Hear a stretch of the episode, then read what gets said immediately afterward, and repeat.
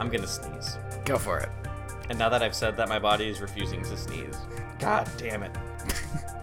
okay. Ah. Oh wait, I think I'm gonna sneeze for real now. Son of a bitch. Ah, Come the on. fuck on, dude. God damn it. It was right there. I, I just I know I need to warn you before it happens.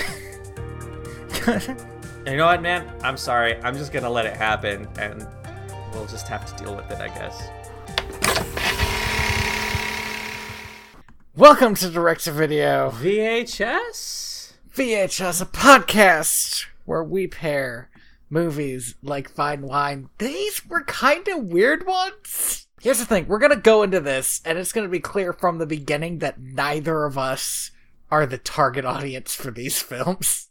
I have never, you know, and it's been a long, it's been a grip since I watched a movie and felt so untargeted because I am Yeah. a, I am a male uh, in his mm, uh, early to mid twenties. I'm not Caucasian, but most of my interests align with those of a Caucasian male in my demographic. Pretty much everything in the world is made f- for me, uh, which sucks and is bad. And I will say this: I I watch a lot of stuff that isn't necessarily made for me, but definitely isn't made to exclude me. I watched this and I was like, "Geez, I watch like kid shows and even like girly kid shows, and I've never felt so not." not a part of this. Here's the thing though, right? Is I love so many TV shows that are traditionally aimed at girls and women, but this still felt aimed at a specific demographic of child that I was never a part of. Yeah, you ever had to watch? Okay, maybe you haven't, but I was uh, babysitting my nephew, and we watched a couple episodes of PJ Masks. I have no idea what the fuck this is. It's a terrible television show Okay, I am looking this up. wherein three children become three superheroes.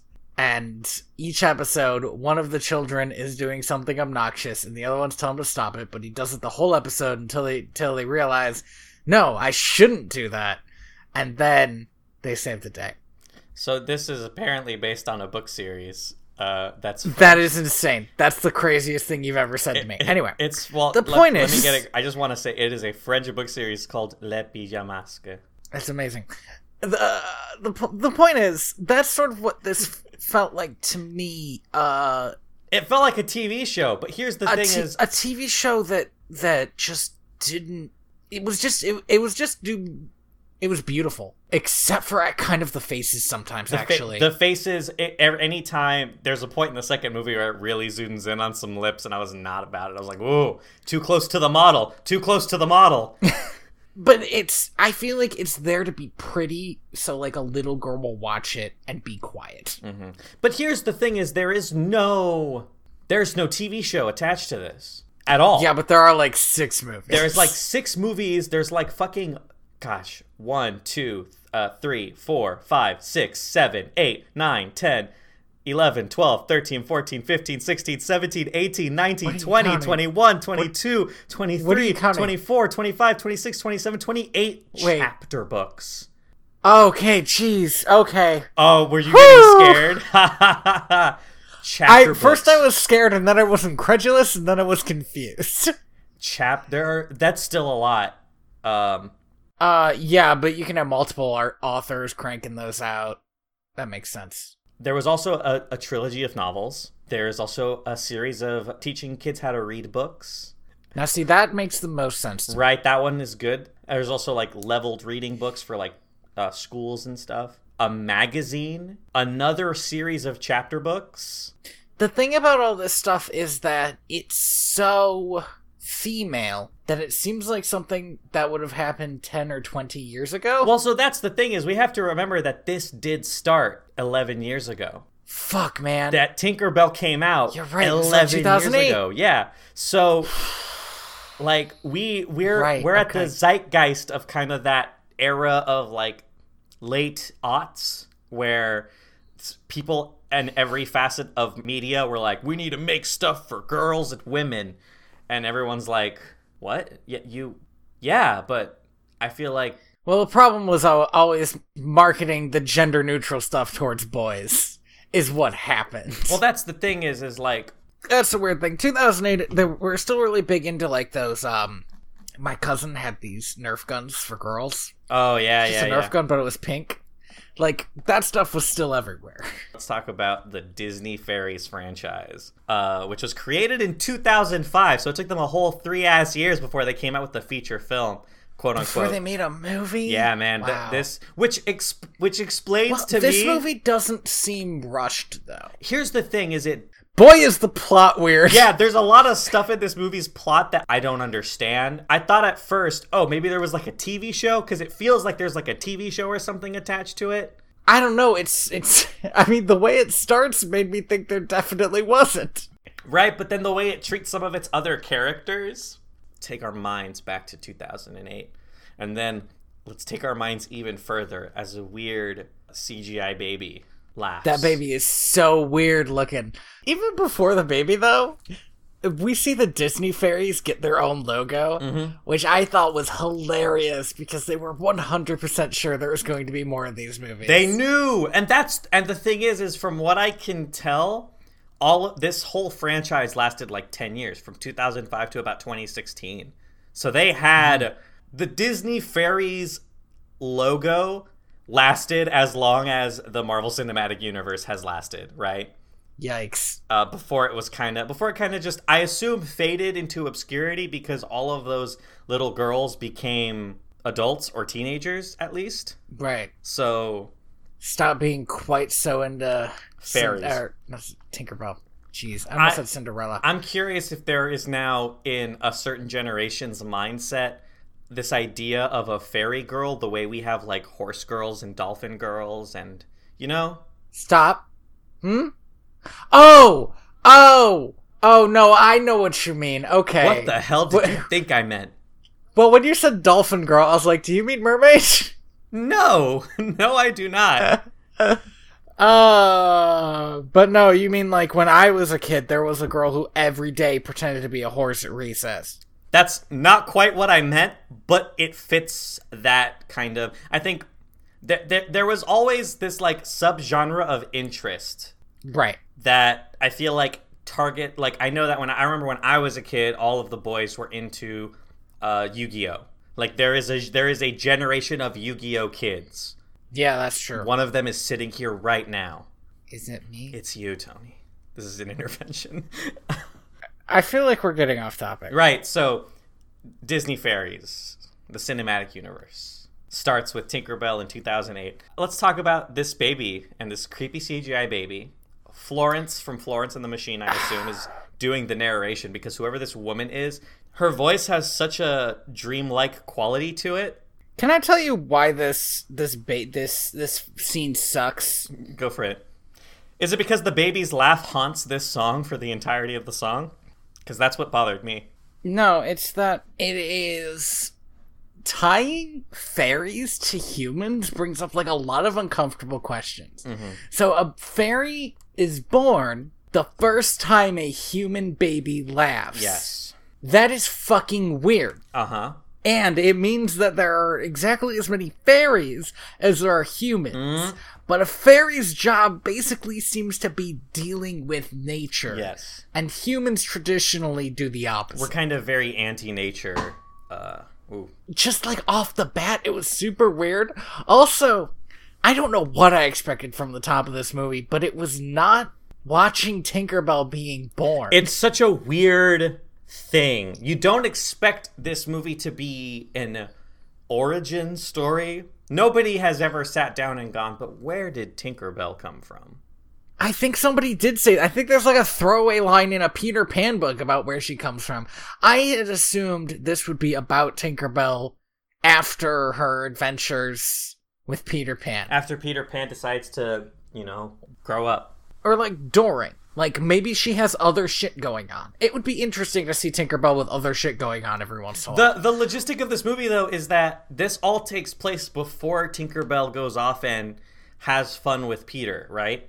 yes. Which what what happened? Was she ostracized by the fairy community, uh, or maybe the fairy community collapsed down to its barest essentials, and that's why World War One happened?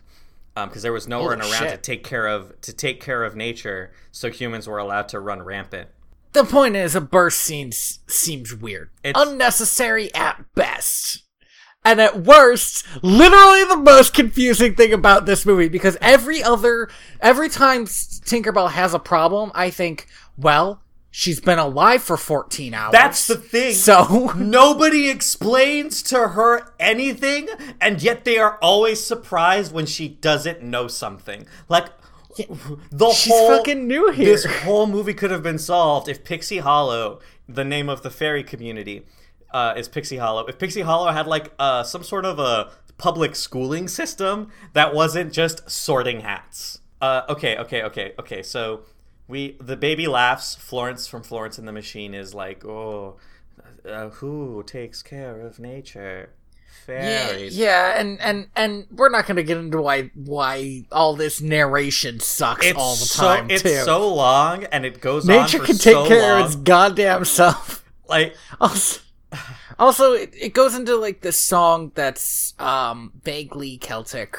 I'm not gonna lie, I was kind of into the song, I don't know. It sounded like a fake version of real songs. but I've heard, that's but that's why I made me not didn't like it. I was like, Yeah. why couldn't they just get an act? It was like, is there not like a Celtic song that they could have used about like mystical nature shit, It's- Tinkerbell is like represented as a um, like a dandelion fluff, right? yeah. The dandelion fluff lands and it becomes like this. This girl becomes Tinkerbell. It becomes yeah, it just becomes well. So no, it becomes Belle because that's her name. Her we find out that hey, her name hey, is hey, Belle. Hey, hey, okay, wait. That, but the thing is, the thing I hate about that is at first I was like, oh, that's clever, and then everybody calls her Tink the rest of the movie, Which would be was like, like- what the fuck, It would guys? be like it would be like if it would be like if it would be like if what would it be like? It would be like if uh me, a man named Andy, got a job as a janitor and everyone called me Jan.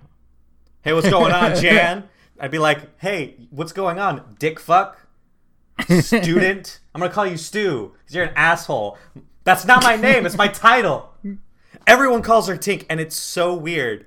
Especially because later she like pushes against being a tinker. Yeah, and everyone still calls her Tink and it's like Nobody calls her Belle. Nobody calls her Belle. It's crazy. the the one the one guy with the glasses calls her Ms. Bell Mm-hmm. sometimes. and we'll get into that guy cuz that guy that guy's uh weird. That his whole thing. Every time he shows up and talks, I just really want to listen to I'm Gonna Be 500 Miles. Like his accent is perfectly that song. I I just kept waiting for him to, to burst out and sing it. Ah. so um Tinkerbell is born and and like every fairy is watching her. By the way, every fairy knows her and is watching her, so like good first day, I guess. Shouldn't there be like billions of fairies? Not billions, obviously. I'm being facetious, but a lot of fairies. no, but I, I but actually I think billions. Uh billions is it's a lot. I, I still think it's too many.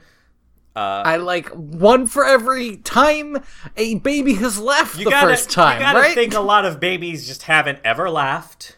Holy shit. So here's a fun hey fact. Andy, Yeah, what's up? thanks for introducing the most depressing idea to me. no problem. But I will say this: this is something that I do think is interesting, which is that I believe in certain Native American cultures, when a baby isn't like truly born quote unquote like when a baby's born it's born but it's not celebrated until a baby laughs for the first time because that's i think in native american culture a sign that it has been chosen by uh, a spirit I, I, I don't know the terminology because this is I'm not I'm not Native American, but I, I remember reading a very interesting story, a short story, uh, written by a Native American about the whole experience, and I remember thinking that that was super cool.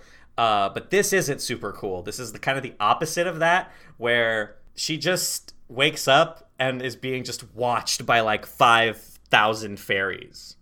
Yeah, and um they give her this um what do they call it? She has to like choose her calling. She has to choose her calling chooses talent. Her, her talent. Her, they literally just oh, call it they her call talent. it they call it talent the whole time, which makes it way worse later.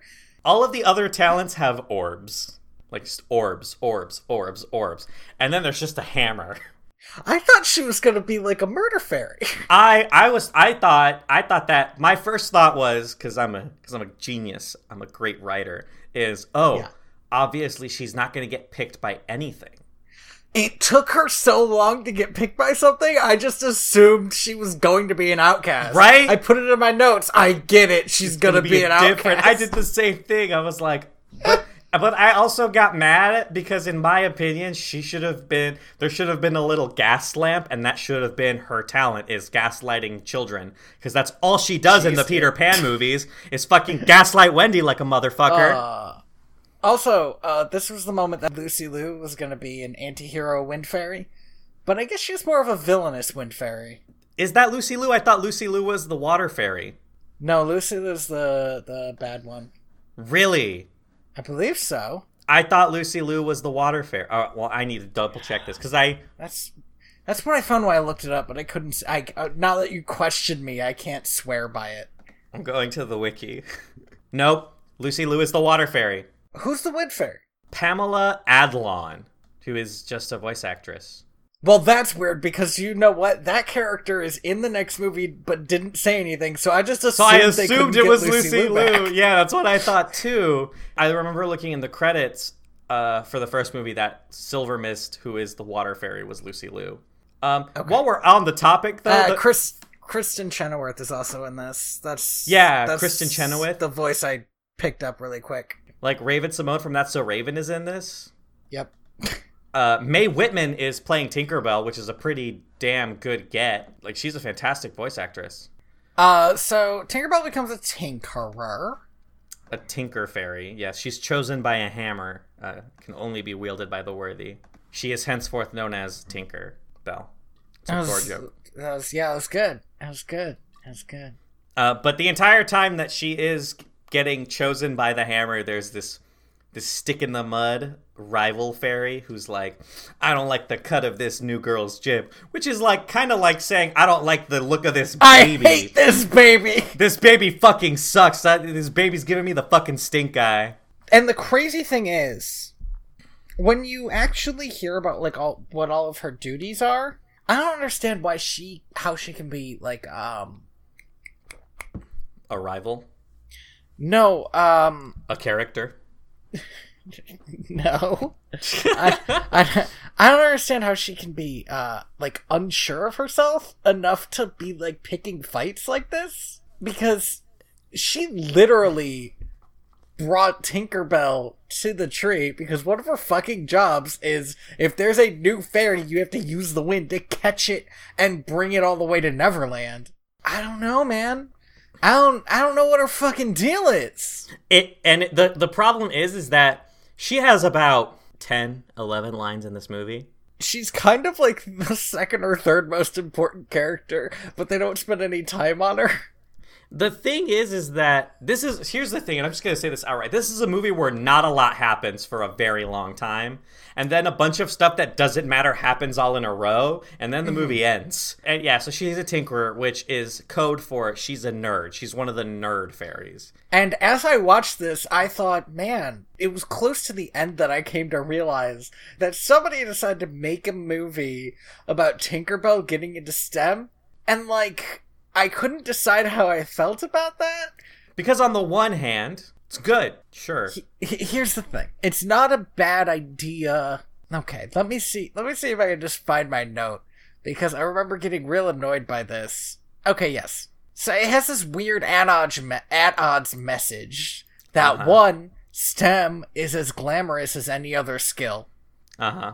and two if you're not good at something you shouldn't keep trying Yeah. Uh, but like she's good at tinkering, and then nothing. She tries to learn other skills and she can't, and everybody just tells. It's hard to write a movie where the point is to accept what you have and not want more. It's a very Wizard of Oz. Yeah, that sounds like a pretty shitty message, and I sort of understand the message they're trying to get across. They really trip over their own feet. Maybe they should have tinkered a better story. So, All right. um, Anyway, the, the Tinkerers take her to their job is to support the rest of the nature fairies by giving building the tools and supplies that they need to do their job. I can understand why that doesn't seem glamorous. And but here's what I thought. I thought those fucking winter fairies, they get three seasons off, and I bet Tinker Fairies are working all the goddamn time. Seriously though, Cause they're IT and everybody else has like specialist stuff that only comes up once a year. what I think they're doing I, those three months that they're supposedly have off is they're actually just working for the next season change, because from what I can tell about the the the way that the fairy society has set up working towards setting up the next season is to have no room for error no room for schedule changes and no room for any form of mistakes whatsoever because they are done the day it's due no sooner no later uh, and if anything at all goes wrong the world and society just collapses Which is crazy because I know that you haven't lived very, uh, really lived in a place with seasons. I thought you were gonna say i know you haven't lived very long I was gonna say very long in a place with seasons, but I decided that like whatever, I'll, I'll switch halfway, and it made it a weird sentence. But spring doesn't always come the same goddamn day. It has snowed in June. So you just gotta roll with it. Sometimes it's late. The fairies as like weird clockmakers is weird. It's definitely not something that makes any goddamn sense. So, this movie, I feel like, is a movie that was maybe written by a lot of people because it's kind of all over the place. Yeah. Uh, but the person who was in charge of writing the jokes for this movie Fucking solid. Right? must have really loved their job because every once in a while, this movie throws out a joke that is subtle. It's a lot like a nice flower arrangement. When you notice it, it's beautiful, but it's not meant to be noticed. it, there are some good, solid jokes in this movie. It's basically the thing that made me unable to hate it. Is that somebody was sitting down and just banging out some good comedy? it, it very much feels like they had a room full of people who are like, God, how do we make we get, we're we're all a bunch of dudes and we're trying to make stuff for girls. and then there was one guy who's like, you know, this is a good time for me to do a good solid five minutes of material. Uh, the reason I bring this up is because I think the first joke that we get is the the mouse when uh, Tinkerbell asks if the mouse's name is Cheese, and Goggles' response is, "Well, it must be. He always comes when we yell it."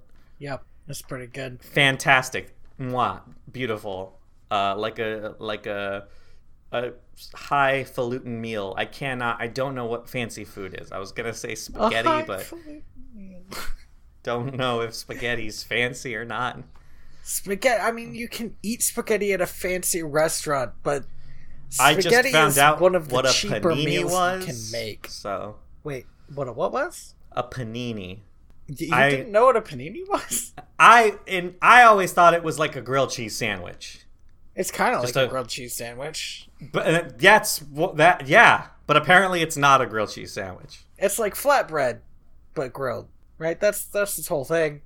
I, I don't i don't know Oh, I was told it was just a sandwich pressed between hot metal. They get into it. We get into a brief cart chase. Yes, they um the They're Tinkerbell by- and her new friend, who we haven't really introduced. There's glasses guy who has these glasses made out of leaves and dewdrops, and um big big like dumb guy. It's small, funny guy and big dumb. It's it's uh it's of mice and men. It's it's of mice and men. It's Timon Have and you Pumbaa. seen of Mice and Men? I have read the book. I know how it ends, but I it's- don't think of Mice and Men as a small funny guy and a big dumb guy. That's not how I would describe of Mice and Men. the point. The point. It's it's Timon and Pumbaa. Remember when the small funny guy shoots the big dumb guy? Hilarious!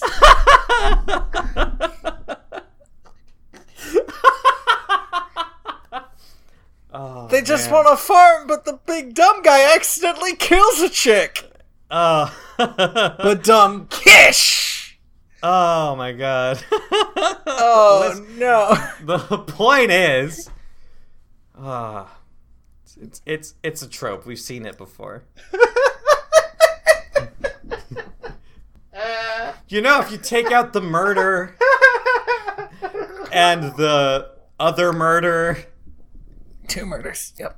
well i guess the second one was more of a mercy kill murder. And the first one was kind of manslaughter. I mean, he didn't. yeah, it it was definitely manslaughter. It was not intentional. Uh, but if you take that out, it's just a big dumb guy and a tiny smart dude. I don't think the other guy was tiny either. He just wasn't. He was just huge. regular sized. Yeah, Yeah. that's not whatever. Uh, they get chased by these weeds. Yeah, by thistles. They're just called thistles. Yeah, I chase him into town, and the Tinkers start passing stuff out. I don't remember what happens in this movie. Jeez. Yeah, th- this movie had, uh, it, like I said, never have a movie's stakes been so confusing and also so low. well, okay, this is where Tinkerbell learns about uh, sort of the outside world. Yeah, other fairies show off their talents when they pick up their stuff. Uh, Raven Simone sucks up a rainbow. Right, but but it's not really their talents that she's interested in. It's the fact that they all fuck. I forget that she doesn't even learn that she can't yet, They have to go to the mainland. and she's super excited about the mainland because they make it sound awesome. Even though, as viewers, we've been told that Neverland is the place to be. So this is the thing that confuses me: is that is Pixie Hollow in Neverland? Yes, she flies Okay. past Skull Rock at one point.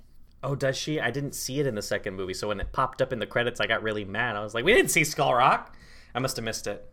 Then I have to assume Pixie Society must have just collapsed at some point before she meets Peter Pan. Okay, you can assume that. That's pretty fucking dark, but fine. Also, she doesn't talk. Maybe people can't hear them. At one point during the dialogue about the mainland, Tinkerbell describes it as sounding flitterific, which was delivered in a way that made me think, oh, that's like a thing from the TV show. It, it wasn't until after this movie ended that I looked to see if there was a TV show, and there isn't. So this entire time I was watching the movie, occasionally in my notes, I'm like, is that from the TV show that I assume I haven't seen? Tinkerbell has a brief interaction with the Wind Fairy too, and yeah, it evil takes her stepmother like fairy. a super long time to realize she's being insulted. Well, she was just born, Tony. I know, but it takes her such a long time, and the Wind Fairy seems to think it's gonna be fucking hilarious when Tinkerbell gets disappointed that she doesn't get to go to the mainland. man, you know what's funnier than a small guy Mercy killing his large best friend? A lot of things. Watching uh it's watching a newborn child's dreams get crushed publicly uh by Yeah. the godlike queen figure. Well, that's the thing. Hilarious. Tinkerbell makes a bunch of uh, of stuff that she wants to use on the mainland, and the Queen tells her, "You're not going to the mainland. That's like Tinkers don't do that." And she's again pretty cool about it, but you know, it's it sucks. Also, the stuff Tinkerbell makes doesn't work. Yeah, not a lot of testing went into that. Yeah. Not a lot of R&D. Again, though, she's very disappointed. I know she wants to prove herself, but I keep getting stuck on it's her first day alive. yeah, she was She's just been alive for, born. Ten hours. The movie doesn't explain to us why Tinkers don't get to go to the mainland. I think they're just not needed. This is another thing, though. I couldn't understand the whole time why she couldn't just go anyway. Right, that's the thing is why can't she just fucking go anyway? But also, I guess in the second movie, it's sort of revealed that fairy dust, which makes them fly, is rationed. yeah, so I guess nature fairies must get larger rations because they have to go so Yeah, far. for like when they're going to the mainland. But do they have to go to the mainland every day? No, I think they go. I think there's a big trip to the mainland, and then they probably get more dust for that trip. The, the movie doesn't go into the logistics of how any of this works. No, it doesn't. That's that's just me putting together what I believe to be true. Yeah. So so the movie doesn't ever explain to us why Tinkers aren't allowed to go. Just that we just have to because they tell us to. Like they just don't go. That's just the way things are, Tinkerbell. Uh, but before we even get to that point, though, Tinkerbell finds some human stuff, and that's a pretty good scene. Yeah, I forgot about this because it's it, the human stuff disappears for a bit or gets taken away for a bit. Yeah, it kind of gets taken away, yeah, and and isn't a thing for a good portion of the movie. But it, it was one of those things where I knew it was going to be a big deal because they get it. They they're not called human stuff. They're not called trash. They're not called garbage. They're called lost things, uh, but with like a capital letters. Which made me think of Lost Boys. Right, exactly. That's what I was thinking too. So I was like, oh, word association. That's a fun game.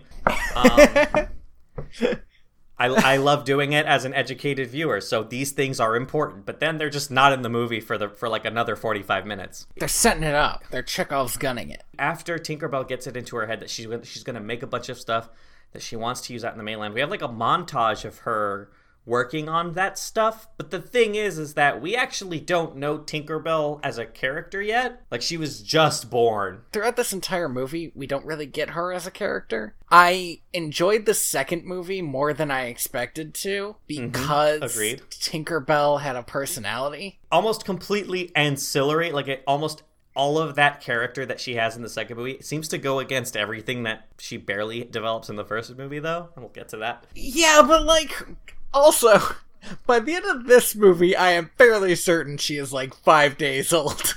Yeah, it's not the time. uh, Something I do like about the second movie is there is a sense of time. It Yes. pisses me off, but it's there.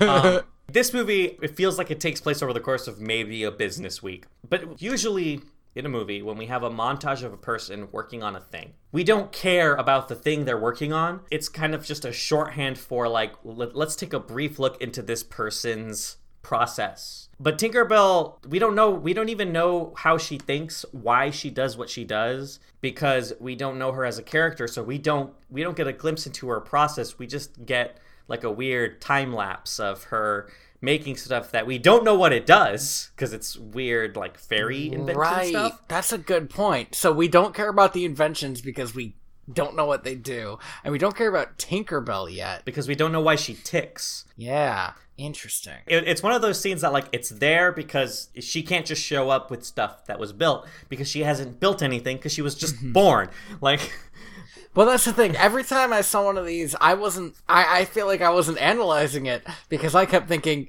"This is her first day alive. She needs to chill for a little bit."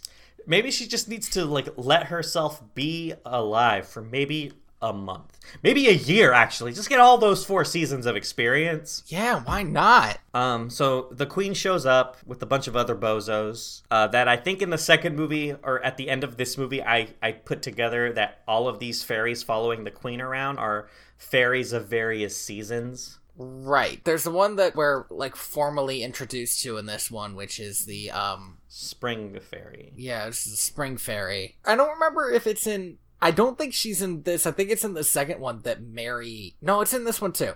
Yeah, M- Mary has like a uh fairy, Fairy Mary, Mary. is one of the characters. I Mhm. think it, it seems to me that if somebody has fairy in their name, they're important. yeah.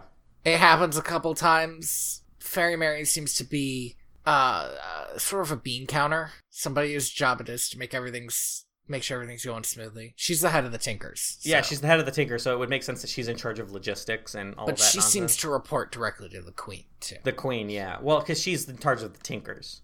right. I, I there are also because the, there are also we get a brief glimpse of them. There are also fairies who are in charge of all of the talents, and they are different from the fairies that are in charge of the seasons. That one took me a little while to put together. It wasn't until the second Oh, movie that I figured that out. This the second movie is what made me figure that out because they introduce a fair like an autumn dude who's in charge of autumn who looks like spring guy but with like a different costume. Uh, they both have a very uh, what's the guy from Swan uh, Lake? That guy. They both have like his look. The steward guy. Oh, oh yeah, yeah, yeah. They're they're No. they're like tall and thin and bony, you know. Uh, what the hell was his name? Always I- worried. It doesn't matter. It doesn't matter what his name is. Yeah, exactly. They they they, have that sort of always worried thing. that stewards have. Stewards to queens have. Well, because they're only there so that you know when something has gone wrong. Spring Fairy mentions that once the Ever Blossom has bloomed, All right. that is the beginning of spring. I get really mad whenever they acted like nature was like a definite thing. I couldn't let myself get too mad because I couldn't throw away the conceit of the movie. Because it's the conceit of the movie is that fairies make nature. But also, I would be like watching them paint ladybugs and thinking, ladybugs do this themselves! They are they are pre-built, painted. Yeah. They come with the paint applied. I and I I had to like stop myself like this is for 5-year-old girls. Just let them paint ladybugs. But it, it is absolutely infuriating. It's it's very annoying. There's a part later in the film where they're teaching birds to fly, which it that sentence in and of itself, like where's Ugh. the mom bird in all of this? I don't know. The other thing is they only they only ever seem to help out like small animals. Baby animals, yeah. No, not only baby animals, but like small animals like mice Oh, yeah, like and mice. small birds. Squirrels, Uh, a squirrel. squirrels. Tinkerbell makes a squirrel cry in this scene. Um, She uh, hits it in the face with a nut. that was She- good. That was that was like a solid bit of comedy too. That was that was a great. The timing, everything about it was fantastic. It didn't make me laugh, but I was watching it and I thought like that looks like how a kid would react to getting hit. Where like the squirrel was shocked and just sat there for a little while and then started crying. Once it realized that everyone was expecting it to cry, it was like, all right, time to play the part. she spa- paints she paints uh, blue all over the season spring man spring boy yeah, Spring Fairy. He's Yeah, like the the, master of ceremonies for spring. yeah But if we call him MC Spring, I'm not like I don't think I'll like that. i I mean? will i have Okay. to now though so mc spring gets covered in uh blue paint and uh there's this little bit throughout this whole scene where tinkerbell's showing off of her inventions to the queen off of her showing off her inventions to the queen where Hmm. the musicians will start playing and continue with the queen ceremony but then get interrupted by tinkerbell. And when she sprays the mc with paint they start playing again and he's like no no no not this time. Uh, that was very funny. Good timing. Whoever was in charge of the jokes in this movie really nailed it. So good on them It it has some good jokes. I I wish it'd been tied together with a plot that made sense. later when we have the trying out talents montage we get like a rapid fire jokes like five in a row My favorite joke is right. Actually, I'll just say it now. It's right before the trying out talents thing. She talks about how she's she wants to be a nature fairy. How she's like so in touch with nature and she loves animals. And a bug crawls on her and she's like smacks it. she just and then and just flicks it away. It's And fantastic it flicks it away. And everybody's just staring, Staring. like, with the look on their face of, the, of like like that you get when you hit a dog with your car. Like oh my god. We- this is the first big time in the movie where the queen is like like hand on the shoulder. Oh honey hasn't anybody explained to you that tinker fairies don't go to the mainland? Well of course no one has explained. She was you were there when she was born not two seconds ago a day has passed according to this movie I don't I don't even think a full day has passed. no, because nighttime happens and then day. Remember when she's inventing all the shit? Yeah, I guess you're right. Okay. God, I, I have no idea the timeline of this movie. The point is, yeah, she's been alive for like a day, so yeah, maybe explain shit to her. I I wish there was a. Should there be like a like a training video that all the new fairies get? Mm-hmm. Yeah, you gotta walk in, you have to answer a little quiz on paper, and until you get all of it right, you're not allowed to leave. So you take a picture of the of the rule book with your phone, and you just check your phone. hmm Yeah, it's not like there's anybody in there watching you. We just had a video, right? Just and they have the video all playing time. all the time. yeah, it doesn't stop, so you just wait until the video starts again. That's some fucking Clockwork Orange shit. Yeah, man, it's awful. I hated it. Both of my jobs that I had to do that for did that, where they just let you watch the training video as many times as you have to to answer all the questions properly. That sucks. But also, then she would know that she's not going to the mainland, Mainland. without having the queen have to tell her in front of every other fairy in the world. In in Neverland, I assume there are other fairies in the world. So here's the thing: is the movie doesn't explain why Tinkers can't go to the mainland, but they, it, it, but it doesn't even give a reason, an arbitrary reason. Like it, it could have just been like, like it's too dangerous, and because Tinker fairies don't have powers, No, no, no, no, no. But it's not too dangerous. Is the thing.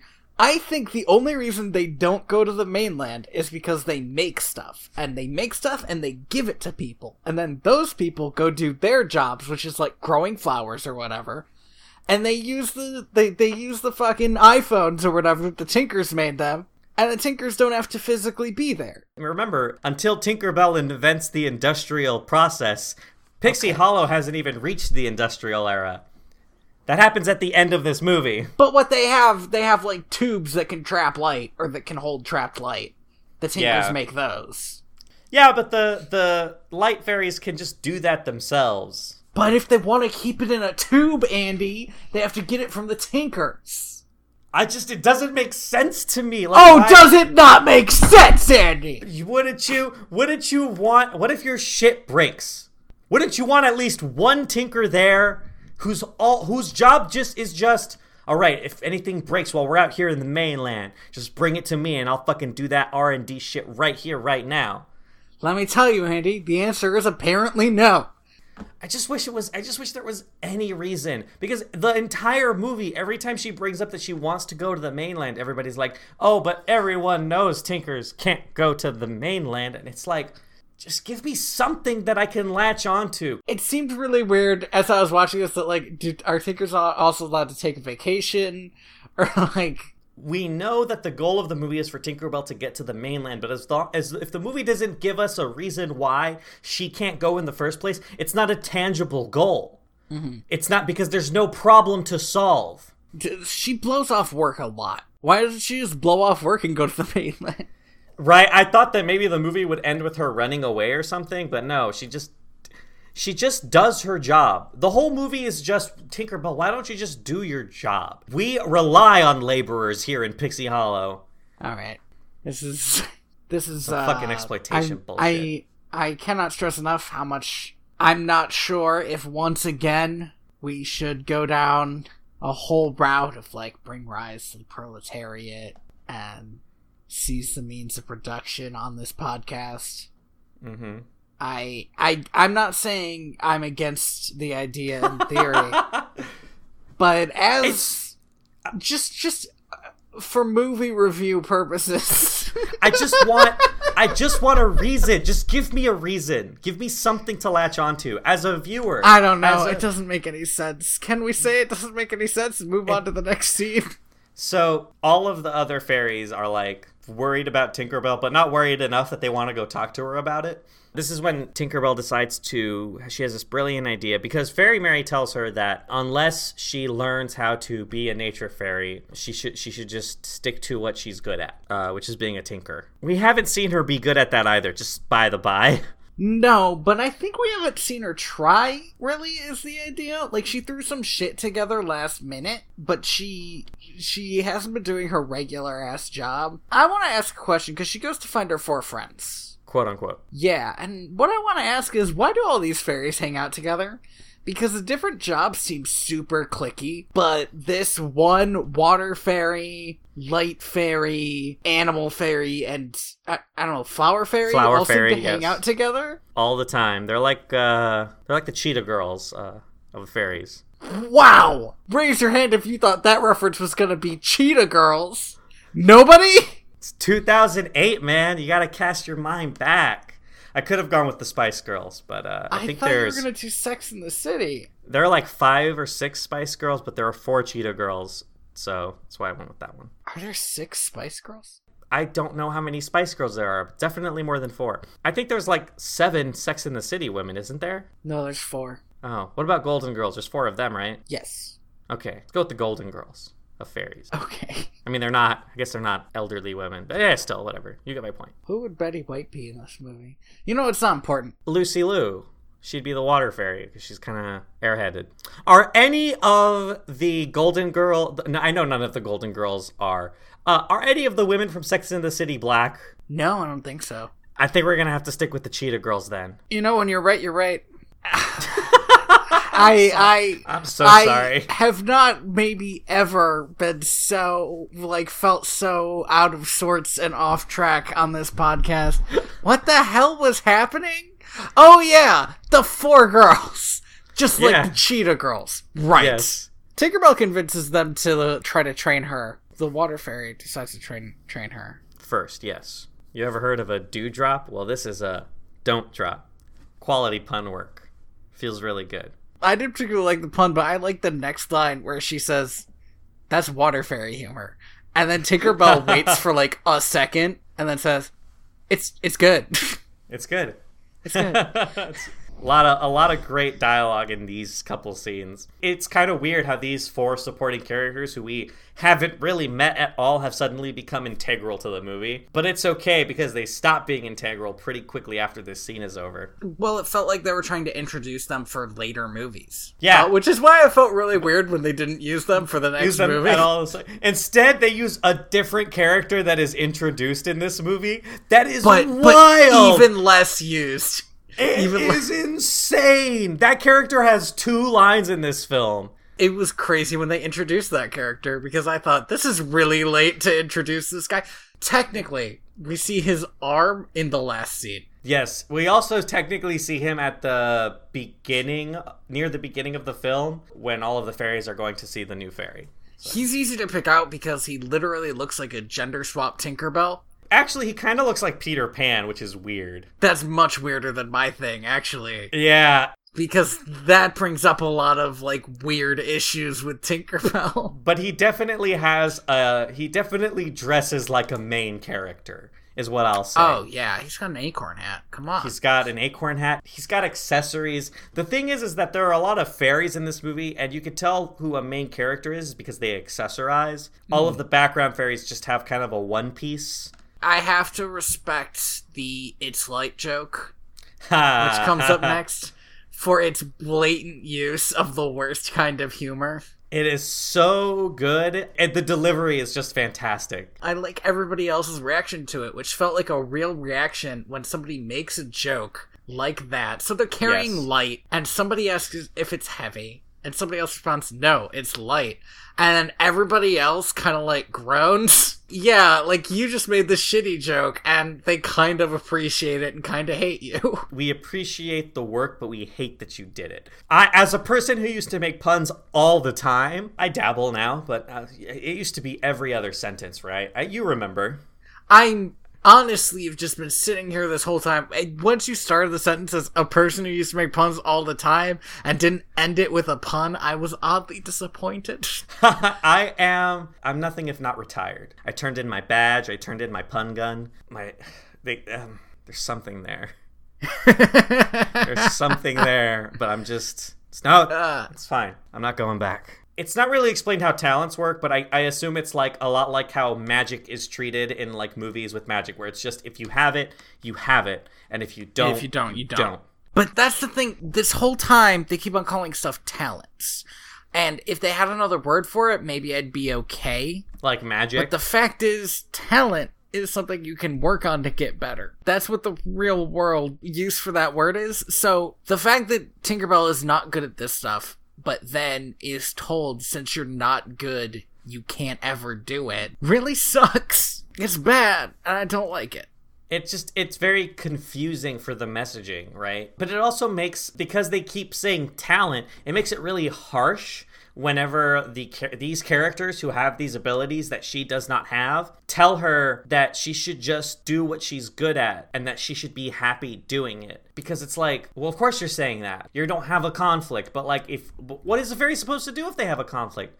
What happens to a fairy who quits their job? I assume they just die. Of a broken heart I mean, of like not being a fairy anymore. I think the fairies kind of are their jobs. But Tinkerbell, after these movies, goes on and hangs out with Peter Pan for the rest of her day. Yeah, but like, there's this thing about like Peter Pan believing in her. So if a fairy isn't doing their job, then a fairy can only be alive if the people around fairies believe in them. I guess. Hey, I don't know, man. Let's pretend that we're putting way more thought into this than the movie makers did. But they should Can have put so much more thought into this. Like this is the first movie in a series of fucking six movies. This is supposed to be them setting up a foundation for everything that comes out afterwards. But from what I can tell in the next movie, I guess they're just going to start making up bullshit from scratch at the beginning of every movie because they don't have anything they can draw on. I enjoyed a lot of the next movie, and it's like dumb adventure bullshit. Even though it doesn't happen until like the last 30 minutes of the film. Well, but in, even in the beginning of the movie, where they're like, okay, so something bad happened. Now I guess she'll go after wishes. And I'll be like, what? Why was was that an option the whole Whole time? time. Why couldn't I just wish for a better movie? Um, Oh, shit!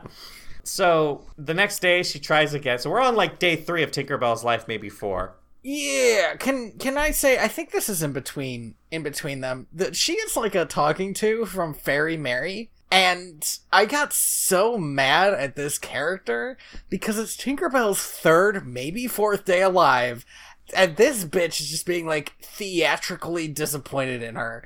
Like that's her whole thing. So fuck this. Seriously, it's like You're let- not her real mom. Fairy Nobody's her real. That baby is her real mom. That weird CGI baby. A weird CGI baby. is very confusing, actually. now, now that we sit down and think about it, um, the uh, which I thought we weren't gonna do anymore. Actually, you know what? Yeah, I'll I'll get to that one later. There's a bit in the next movie that really made me question that again. Uh, she goes and she goes hang, she goes to hang out with the animal fairy. And the animal fairies have fucking lookouts for imperial ships. Oh yeah, man, they're uh, they're they're like a like a rebel on Hoth. They're they're they're ready. Except they stopped doing their job because they're too busy heckling this poor girl, Yeah. trying to teach a very shell shocked baby bird. Why the hell did she give her? Okay, I was very annoyed because okay, so the last two times we didn't really go into this. Uh, Tinkerbell failed spectacularly in damaging ways. Okay, now this is like a living wrecking ball. And this animal fairy is like, okay, you can teach this very scared bird how to fly by yourself, right? Mm-hmm. Whoa. what? Why? If I was present for the first two incidents, Mm-hmm. and I was sitting around doing fairy shit, and then Animal Fairy flew by and was like, I'm having Tinkerbell train a baby bird. I'd be like, that baby bird is dead. It died the moment you left it alone. we need to go back and save this bird. The bird never tried to fly, which is basically the reason it's still alive. Yeah. Because my thought was, oh, it's going to fall. Its reaction to Tinkerbell is the funniest goddamn shit in this whole movie because it literally rebuilds its egg around itself. Like, I need some more time to incubate, though. I'm not ready yet. Tinkerbell does something which, come to think of it, is actually kind of a smart move. She tries to go get a bird's help for flying, which I would say is probably what these birds should have been doing in the first place. I mean, yeah, you want to learn from something that flies the way you do and doesn't fly with the power of bullshit, so. Yeah. The fairies' wings are not connected to their backs. They sort of fade in. I spent a long time staring at their wings, like, okay, so I guess they just kind of float there. Yeah, they're just kind of there, but they also only work when there's pixie dust on them.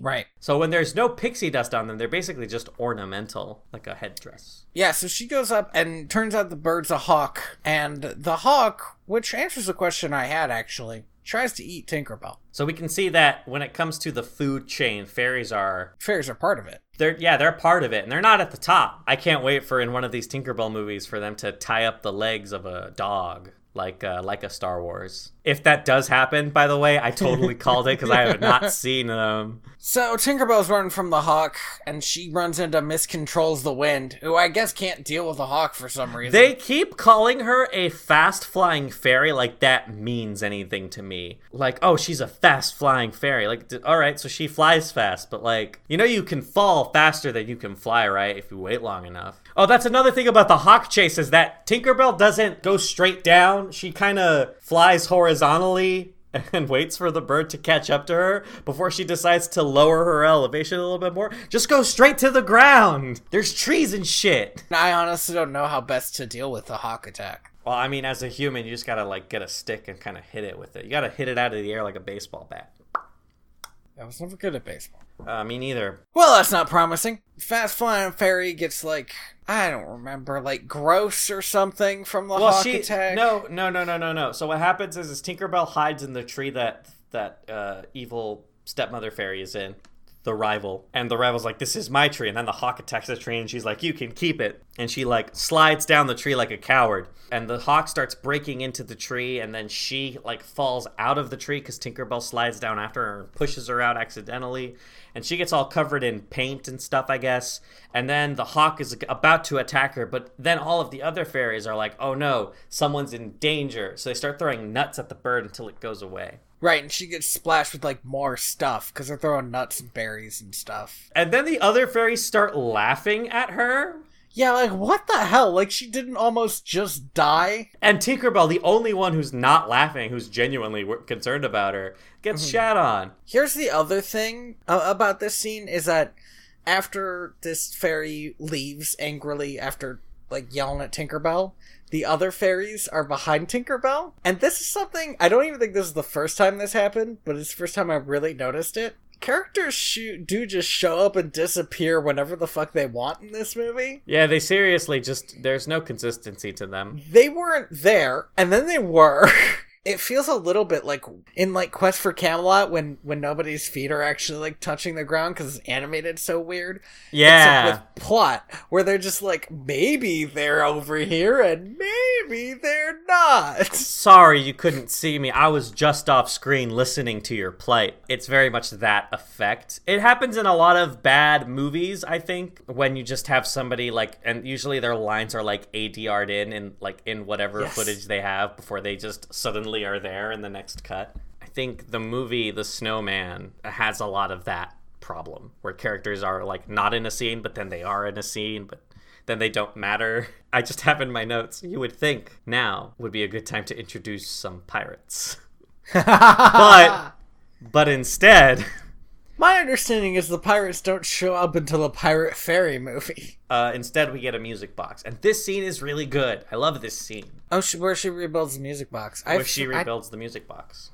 yeah, I didn't even have this on the thing. You were just so into the scene. I, I think I genuinely was into the scene. I mostly write stuff down when I hate it. and that's the thing is is like like so so she finds this music box and she just like just because it's something to do she just finds the pieces and rebuilds it and figures out where all the pieces go and like It's actually like a really satisfying scene. You know, like building the music box looks satisfying. i don't know if you've ever seen those videos on youtube where a person just cleans something that's really old and then puts it back together No, but I can sort of understand why they're watched. I, as somebody who watches them all the time, whenever a new one comes out, I, I was I was super into this scene. But it's also just from like a character perspective. Like this is the first time we get to see Tinkerbell think through a problem, Yeah, we get to watch her tinkering. and we get to yeah, and yes, thank you. Oh man, thank you. That put the words right in my mouth. They taste delicious. So. But the thing is, is like eh, we're we're literally halfway into this movie, and I still haven't even gotten a glimpse into like who Tinkerbell is as a character. And so, as great as this scene is, it doesn't do anything except introduce a third Chekhov's gun. This movie has so many locked and loaded and ready to fire. So. Once again, all of the fairy friends fly out and tell her that it is a binary decision Again, they're there. in this specific case, there's a little bit of setup because they're shown spying on her, but it still kind of doesn't make sense spatial wise. Uh, it's kind of like that in The Lion King when uh, Nala's mom's neck stretches like 50 feet to pick her up from the ground. it's like that, but with four fairies who just kind of like, that's not where you were. But once again, they present this choice as just this binary decision. If you're so good at tinkering and you like it so much, just do that. they keep on saying, you know, you should like being a tinker. And the problem isn't that she doesn't like being a tinker. Yeah. It's that she wants to go to the mainland. That'd be like saying, so you're really good at being a doctor. Obviously, you can't ever go to Japan. And like, what does that mean? Like, what if I want to be a doctor in Japan? Like, why can't it be both? But it's okay because she decides to go to the last person who can help her. I sort of understood that this was gonna happen. It seems like a weird time to do it. I don't know why Tinkerbell thought this character had any goodwill toward her. Or towards anybody for that matter. But like before she got her attacked by a hawk, I might understand why she did it.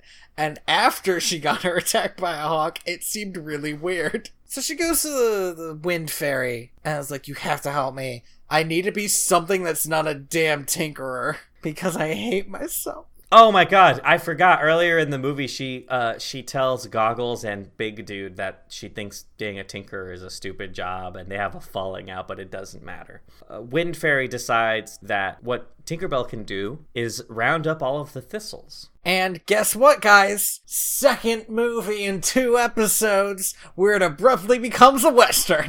It becomes a western, and this is a good. She brings out ninja sticks. Like what? Hell yeah! So the thing about this, it's a dumb scene. She invented stuff to do this. So like we get to see her being a tinker again, like using this cool stuff she made.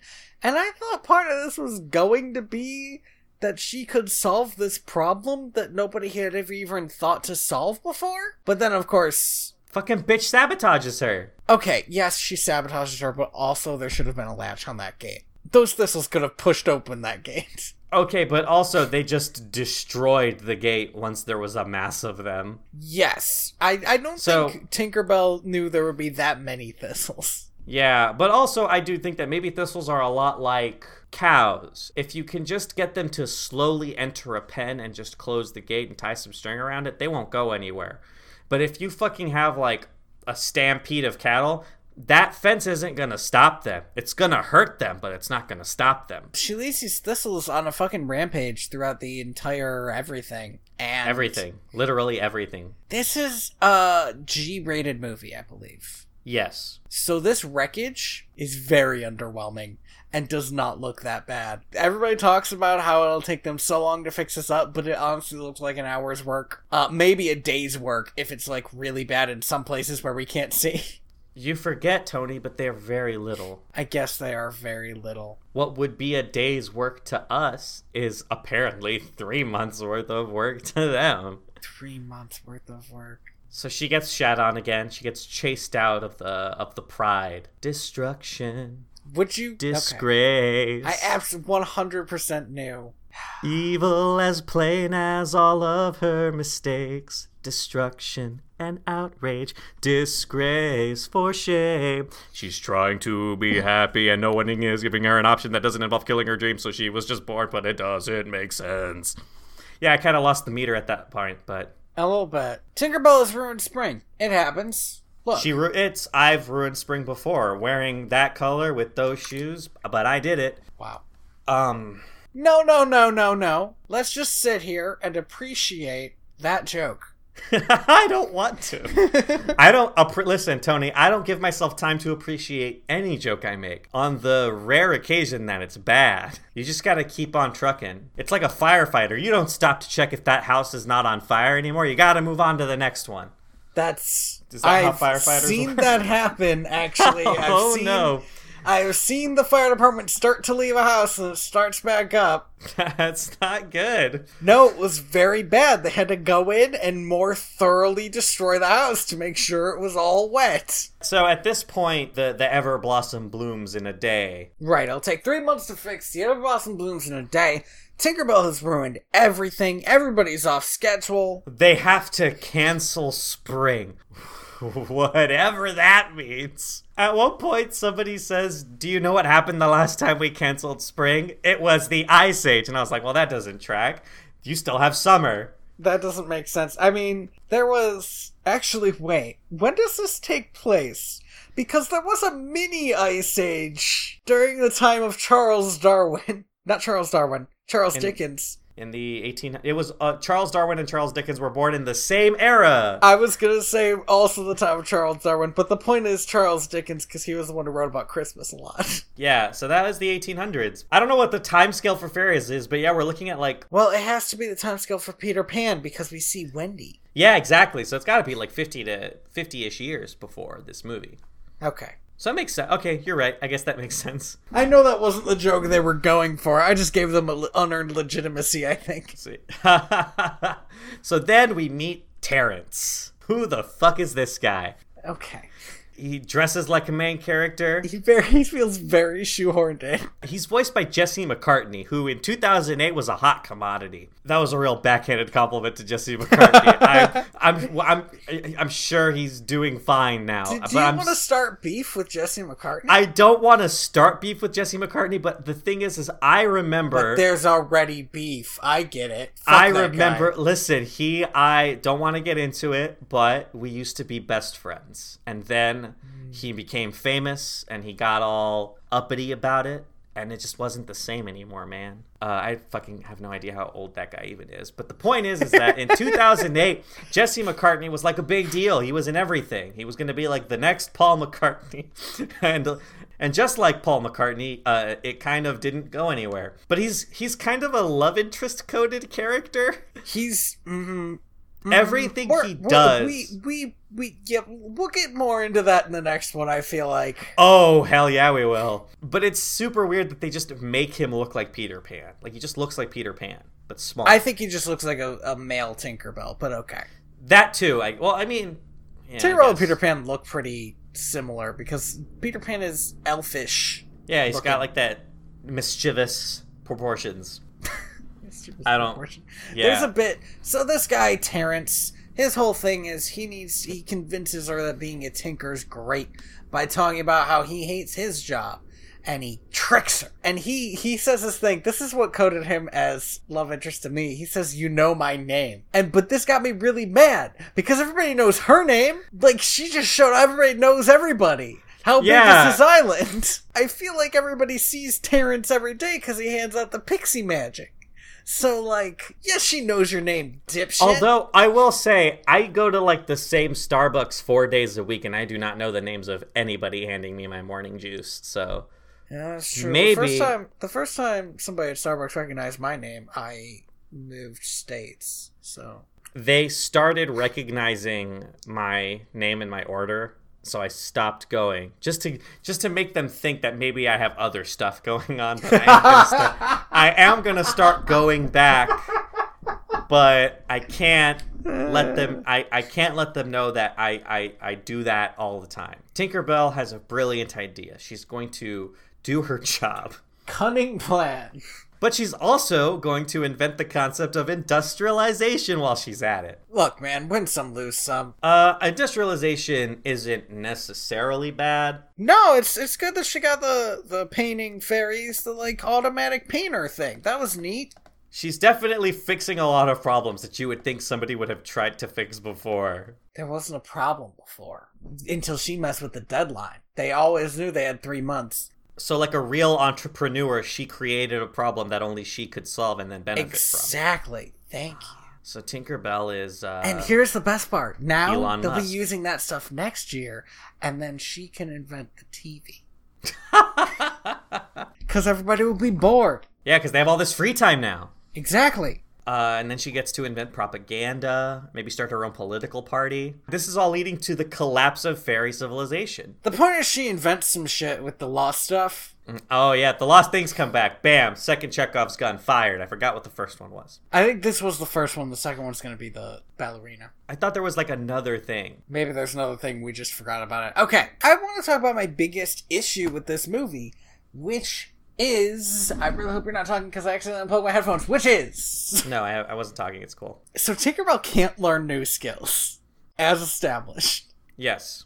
But she sure can't teach everybody else new skills. There's like a whole montage of her building shit and teaching other people how to build shit. Which nobody else is supposed to be able to do except for her and the other Tinkers. If we follow the logic of this movie, which is like Tinkerbell can't teach birds to fly, people who teach birds to fly can't build stick stuff. They can't learn how to tinker. Hmm. Bell. Uh, also, at some point, the mean fairy was more or less banished. Oh yeah, she fucking narcs on herself hard. Yeah, this dumb bitch. she gets mad at Tinkerbell for saying she can fix everything, and is like, uh, no, I made you ruin everything, so obviously you can't fix it. And then Queen's Fairy is like, okay, your job is now going to be to herd all those thistles, that you sent everywhere. I don't think this is what the fairy queen says, and I think I was very mad about it because the evil fairy says, "But that could take forever," and the fairy queen says, "Like the fairy queen says, well then you best be going." But what she should have said was, "Well then you better get started." uh, I don't know why that little line change would have made me feel better though. I think it's because it's a line from another movie where somebody says the exact I same thing. think it is, yeah. But I, I don't remember what the movie is, but I know that that's the words. Those are what you're supposed to tell people when they say, but that could take forever. Well, then you better get started. It's like something a superhero says to a supervillain or whatever. So, Narc Wahlberg gets banished. Um, Why is she Mark Wahlberg? Narc Wahlberg. Oh. Because she All narcs right. on herself. Oh, now that you've explained it, I find it hilarious. hmm That's a podcast joke.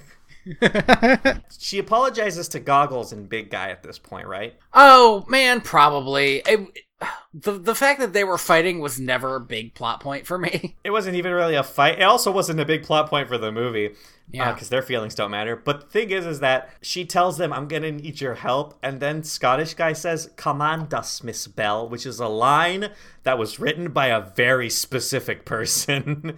that is not a good line to have because that doesn't even make any sense. That's not what she wants from you. Is your eternal servitude, my guy. Like they're tripping over themselves. It's weird. Am I reading into this? I mean, I think so. It was just said so weird. Either you or the writer is the weird one. Somebody's weird. I'm gonna choose to believe it was the writer, or maybe it was even the voice actor. Maybe he just put some emphasis on it. It was one of those lines where I heard it and I was like, I didn't care for that. Whatever, they build everything. They do three months of work in a day. Industrialization can help you with a lot of stuff, but three months of work in a day is pretty good. That to me tells me that there were some, there were a lot of flaws. Yeah, and in the system. And then after all is said and done, all of the nature fairies are like, "Well, you should come to the mainland with us now that you've earned your right to go by being useful." But she's still like, "No, I can't go because we we just don't do that." She's on board with not going. And so the and so Fairy Mary just gave her a job. I for the life of me can't tell if this is supposed to be a sweet moment or busy work to be able to get her to the to the mainland. I don't know if there's a rule that you're always working.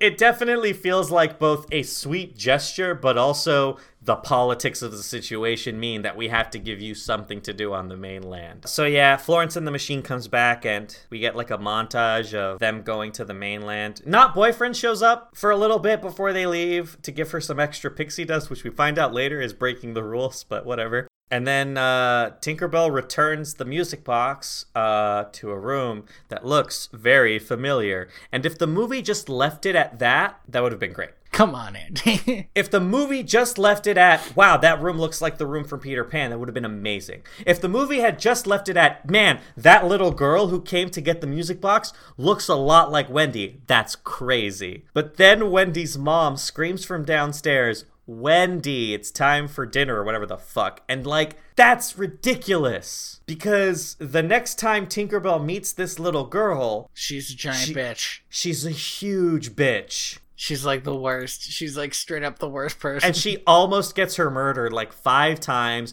and then she tries to get her daughter murdered, and it's a whole thing. Yeah. Actually, Tinkerbell in the Peter Pan movies acts a lot more like the Wind Fairy in this, where she's like really jealous and conniving. Maybe it's a case of mistaken identity. Interesting. Or is it, though? Let's go over to my new criminal podcast, Serial Season 4. That's Come a joke on. that is no longer topical. Andy, Okay. I'm so mad that you didn't have a fairy pun criminal podcast. I'm. Small crimes. No, it can't be small crimes. Don't be ridiculous. All right. Um, Terrible. It's not even a pun. Uh, for whom the bell tolls. Damn. Yes. Okay. All right. All right. For whom the bell tolls. That's good. I like that as an English major. I like a good subtle reference in my movies. You like a good nod and a wink. The whole nod and a wink. You know what's happening. But then when somebody just smacks you in the face. I don't like it when somebody next to me in the theater nudges me with their elbow and goes, "Uh, "That's Chappie." Yeah, I know, motherfucker. I can put two and two together. That's uh, that's the main character. Oh, really? It's like, okay, have you listened to the new Bim Bam? No. They talk about the new pilots. One of the new pilots is about a guy who gets mysteriously brought back from the dead. Police officer who gets brought back from the dead and tries to like go back to his old life, but like stuff is wrong. And the guy who brought him back from the dead is Dr. Frankenstein.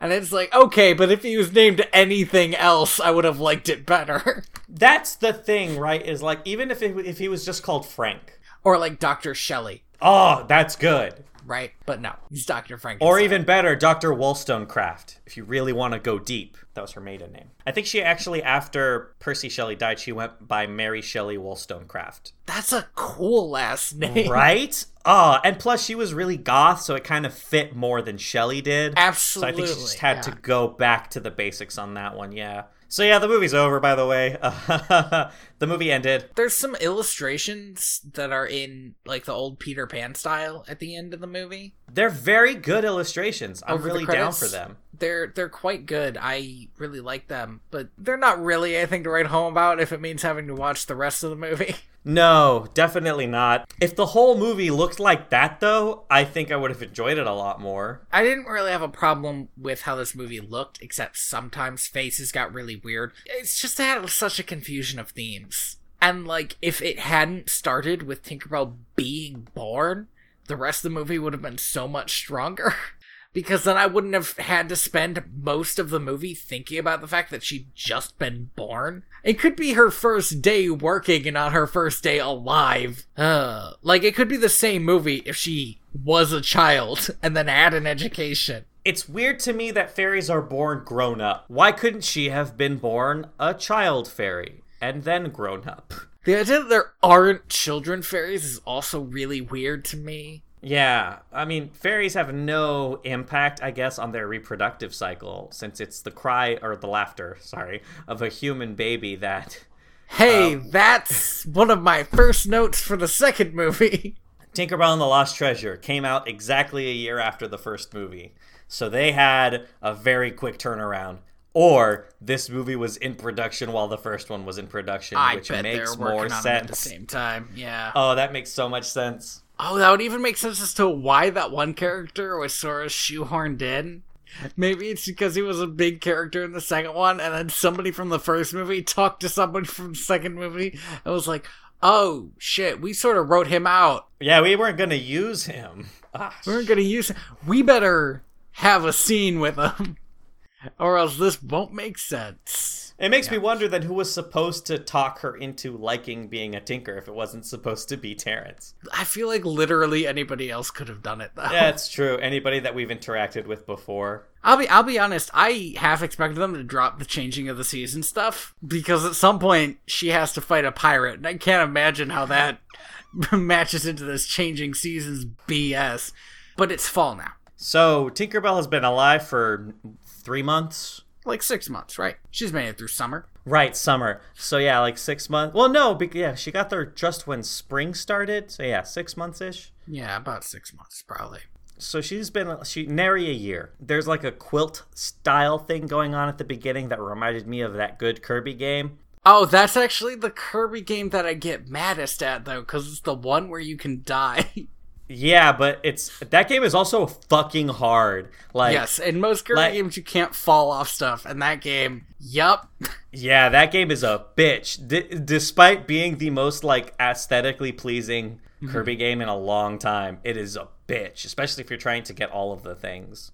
So, as a general rule, I don't really hate the Phil Collins somebody else singing a song thing as much as you do. But but doesn't it? But man, this song sucks ass. And the singer re- referred to herself in the first person, so I was like, "Who the hell are you that you're singing this? What does that mean?" So I got mad.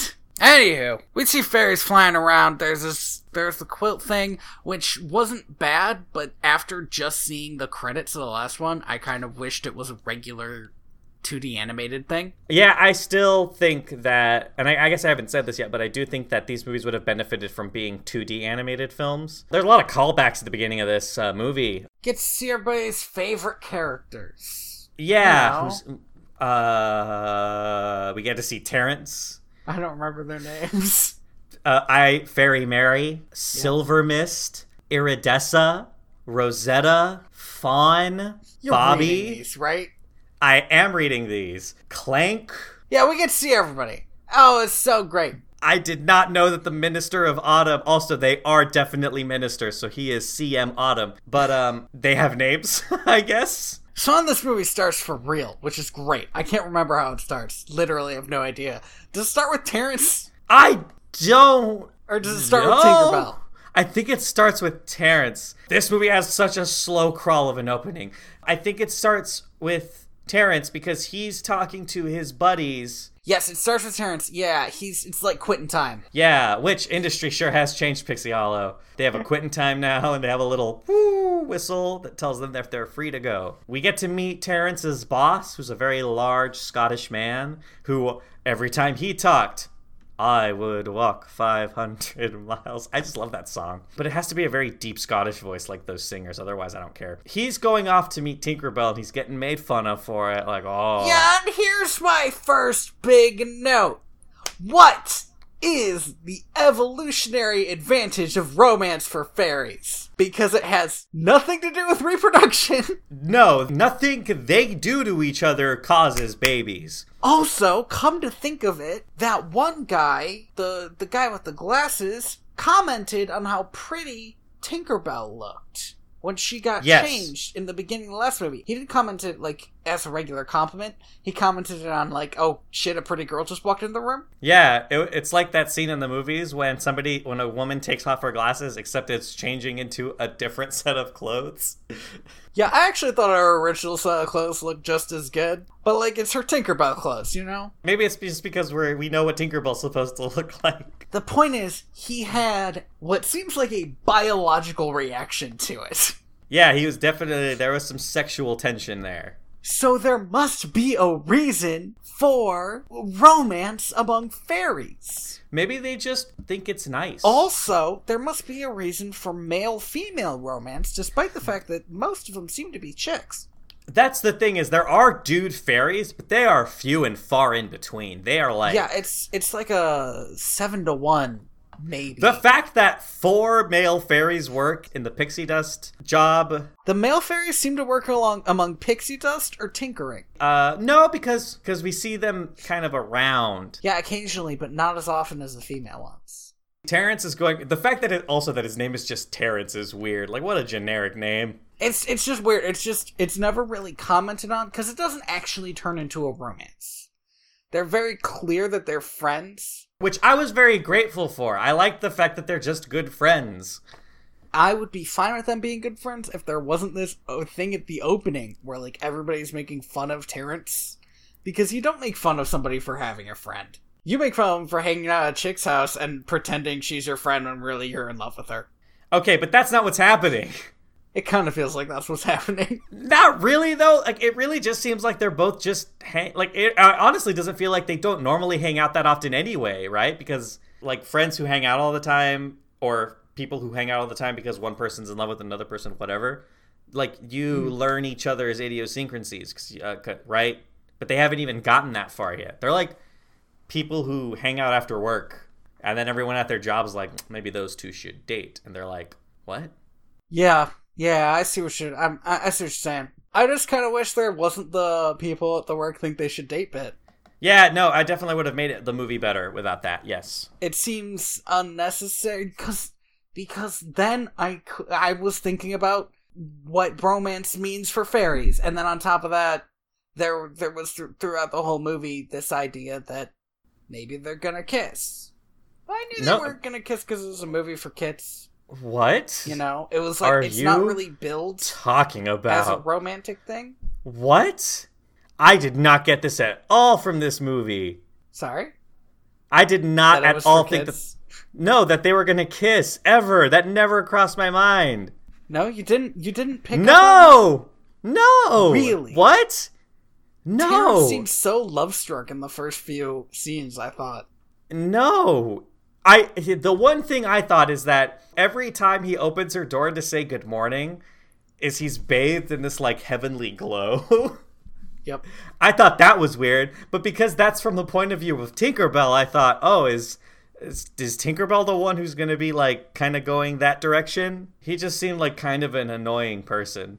We don't have to talk about whether or not we ship these characters. Okay, That wait a doesn't minute. Need to be what this is about. Yeah, well, I I listen. That's not what I'm talking about. I'm just saying I didn't sense any sort of romance between them. To be fair, I wouldn't say I sensed it between them. I think what it felt like was Terrence is very into Tinkerbell, and Tinkerbell was not. Full stop. I just don't think I feel like they both had their own shit to worry about. Also, I don't know, man, like the way Tinkerbell was like hugging and crying with the mirror and stuff, that was very much her projecting kind of in one direction. I I I think I asked to move on. So Tinkerbell makes a boat. She made a boat. Oh, that's right, the boat. I forgot about the boat. And then she breaks the boat. She breaks the boat immediately. And she gets down on herself really quick, even though that was a pretty good boat, and she just didn't need to drive it on land. Yeah, maybe she just could have slowed it down a little bit, put a little less uh little less wind in the rubber band next time. But that this is like her big problem now in this movie is that she just gets so angry all the time about nothing. You know, we don't see that at all in the first movie. Yeah. But we do know that about Tinkerbell. Tinkerbell gets angry very quickly, and she thinks her hips are too big. And she blames other people for her problems. I made the hips are too big reference from the first Peter Pan movie But Mhm. I want to establish that that's not my opinion. That is straight up from Peter Pan. You think her hips are just the right size? Andy, no, we can't do that again. I'm My sister I'm told me it was very awkward when I talked about um, Tinkerbell being spanked. Um, I, you know, yeah, I didn't talk about that. it was a weird now? thing for them to put in a Disney movie. And it was a weird thing for you to bring up out of nowhere right now. It wasn't out of nowhere. I was informing you about the stakes of this episode. okay, okay. Uh, they're very low stakes, just like the stakes in this movie. Um, well, you, you gotta stop fucking referencing that thing I said, otherwise I'm gonna need to keep it in. okay. At this point, a messenger from the queen shows up. Uh, she's like blowing her little horn, and she's like, "You have been summoned." And Tinkerbell's like, "Ah, shit." Oh, oh I got. I'm in that big time trouble again. Ter- and Terrence, who is optimistic, is like, "Yeah, probably." So uh, it's like, like we're getting character. This is character. We know Tinkerbell gets in trouble a lot. Apparently, she does have a habit of getting into incidents that have the word incident put after them. Well, she can create stuff, and she doesn't think things through very well. These are two traits that are good hand in hand for causing disasters. She's like Robin Williams in Flubber. I mean, yeah, that's a good reference, and also, it's funny to me to imagine Tinkerbell as Robin Williams and Flubber, or Robin Williams as Tinkerbell in this movie. It doesn't matter. Either way. We we get to meet MC Autumn, and uh, the Queen is there, and Fairy Mary's there, and uh, we find out that when autumn comes every year, uh, that's a season of rebirth. It's when things begin. Is it, though? I'm just saying what the Or movie said. it the opposite of that? Or isn't it fucking spring? I guess they thought maybe they couldn't use spring again. They talk about how autumn is, they call it the season of rebirth and rejuvenation. But I think of it as a time when most shit starts dying. Yeah, that's when uh, that's when we're getting ready for the cold, for the infinite cold. It's it's when uh, we we prepare ourselves for for that one season. That's a reference to a show. Um, Oh! Oh! I didn't watch one episode of that show the entire time it was on television. I watched the first season, and then after Sean Bean bit the dust, I was like, I'm kind of done. I guess that's. I was only here for Lord of the Rings, and he's gone, so I'm gone. I fucking love Sean Bean. I'll watch anything that he's in. So, rebirth and rejuvenation. Uh, this was when I realized that the Queen and the uh, Autumn Fairy don't have legs. They just don't have legs. Not only do they not have legs, but every time they move around, they're literally just sliding like chess pieces. Their waist down Yeah. isn't animated at all. They're magic. There's not even a there's not even like a rippling in the cloth. Nothing. It's odd. It feels like it, it feels like it doesn't feel like it was intentional. It just feels like they forgot to animate it. Like there's a point where he leans forward to like open a door for Tinkerbell, but he just only his torso's moving. The rest of his lower body isn't. There's no like counterweight to his motions. It's super weird. But we get a we get a lot of lore about Autumn and how the moon and there's like a wand. There's a stick, and if the moon hits the stick, then you get blue pixie dust, which is different from yellow pixie dust because where fairies take yellow pixie dust from the tree to get their magic powers, they give the blue pixie dust to the tree so that the tree can become strong again. Um, so they need it, and it, you can only make blue pixie dust with the moon at this specific time of the year, and then it has to hit this orb. And so, Tinkerbell, what we need you to do is we need you to take this orb and make an orb wand because we can't use the old ones. Gotta get a new orb wand. No, it's part of the ceremony that you have to get a new orb on. Obviously. and it's this orb is I do not for the life of me remember what this fucking orb is called. A moon. Moonstone. So the moonstone is very fragile, it's very delicate, and it can break. And Fairy Mary like does this thing where she has to count back from ten, uh, she's about to be put under with anesthesia with anesthetic. So and she goes home and she's like, "Wow, I have to do this big important thing." Did I miss anything? A lot of lore gets thrown at us in like those ten minutes. No, it's it's pretty good. Um, I I like the setup. I like that we're told this thing is fragile. Because as soon as they say it, you know it's gonna break. Do you remember when we watched that fucking uh, Swan Princess Christmas one where they didn't break the star? even Oh my God, About how I fragile know. it was. I was so mad. Whenever a movie says that a thing can break easily, my first thought is like, I'm counting the seconds until that thing fucking shatters. The Moonstone actually breaks in a great way. I love the Oh, the it's Moonstone fantastic. It's so. I again, I wish it happened a little bit sooner in the movie, we but spend it a great. long time on the wand. We spend a, too much time on the wand. I guess she meets with Terrence, and Terrence already knows about the Moonstone thing. Or she tells him, whatever, he's excited, and he offers to help her. because he studied dustology. He, he knows all about, um, what'd you call it? Dustology. That's a line from the movie. right, that that's from the movie. Right. Um, he knows all about this dumb, stupid shit. So yeah, she she gets his help, and see that's why it feels like he's looking for a reason to hang around her for me. Because he offers to help her. Because he offers to help her every day for like three weeks. Come on. What if he doesn't have anything better to do? I'm sure he doesn't have anything better to do than hang out with the girl he has a crush on, Andy. I. What if she's just his only friend? That's really sad because he knows everyone. No, but yeah, but obviously nobody knows him. Oh my god. She remembered his name. So did everybody. I don't. I. Mm, I. I. I cannot. mate. Can we bitch. not? Oh, There's nobody who doesn't remember his name. There's never a moment where somebody's like, "Who's that?" who the Or, fuck is oh, this hey, Chad you- hanging out with Tinkerbell? Uh, okay. Well, anyway, he calls himself her wingman, which is a really weird choice Which of is words. that's that's. yeah. Uh, I remember thinking, well, I guess a kid isn't gonna get why that was a weird thing for him to say. We see a fucking. They do this cricket gag like three times, and it's not fucking funny. It's not funny. really mad. They only Um, do it twice, I think. Mm. No, do they do it three times? You're right. Shit. Because it was the third time that I started getting real annoyed. We find out that Tinkerbell sleeps in that leaf dress. Which is crazy. It was crazy. Although I guess Maybe she maybe she has a sleeping leaf dress that just looks like a regular dress. Yeah, because she does mention that one of her other leaf dresses isn't made for travel, but also she does make a new travel outfit. gag. She does also make a new travel outfit, I assume, for the toy line that they're going to be putting out with this movie. The travel outfit looked like it would have been designed for the last movie yes. as as a reintroduction to Tinkerbell, but not to put her in the sort of ridiculous getup Classic. that they had her in in the 50s one.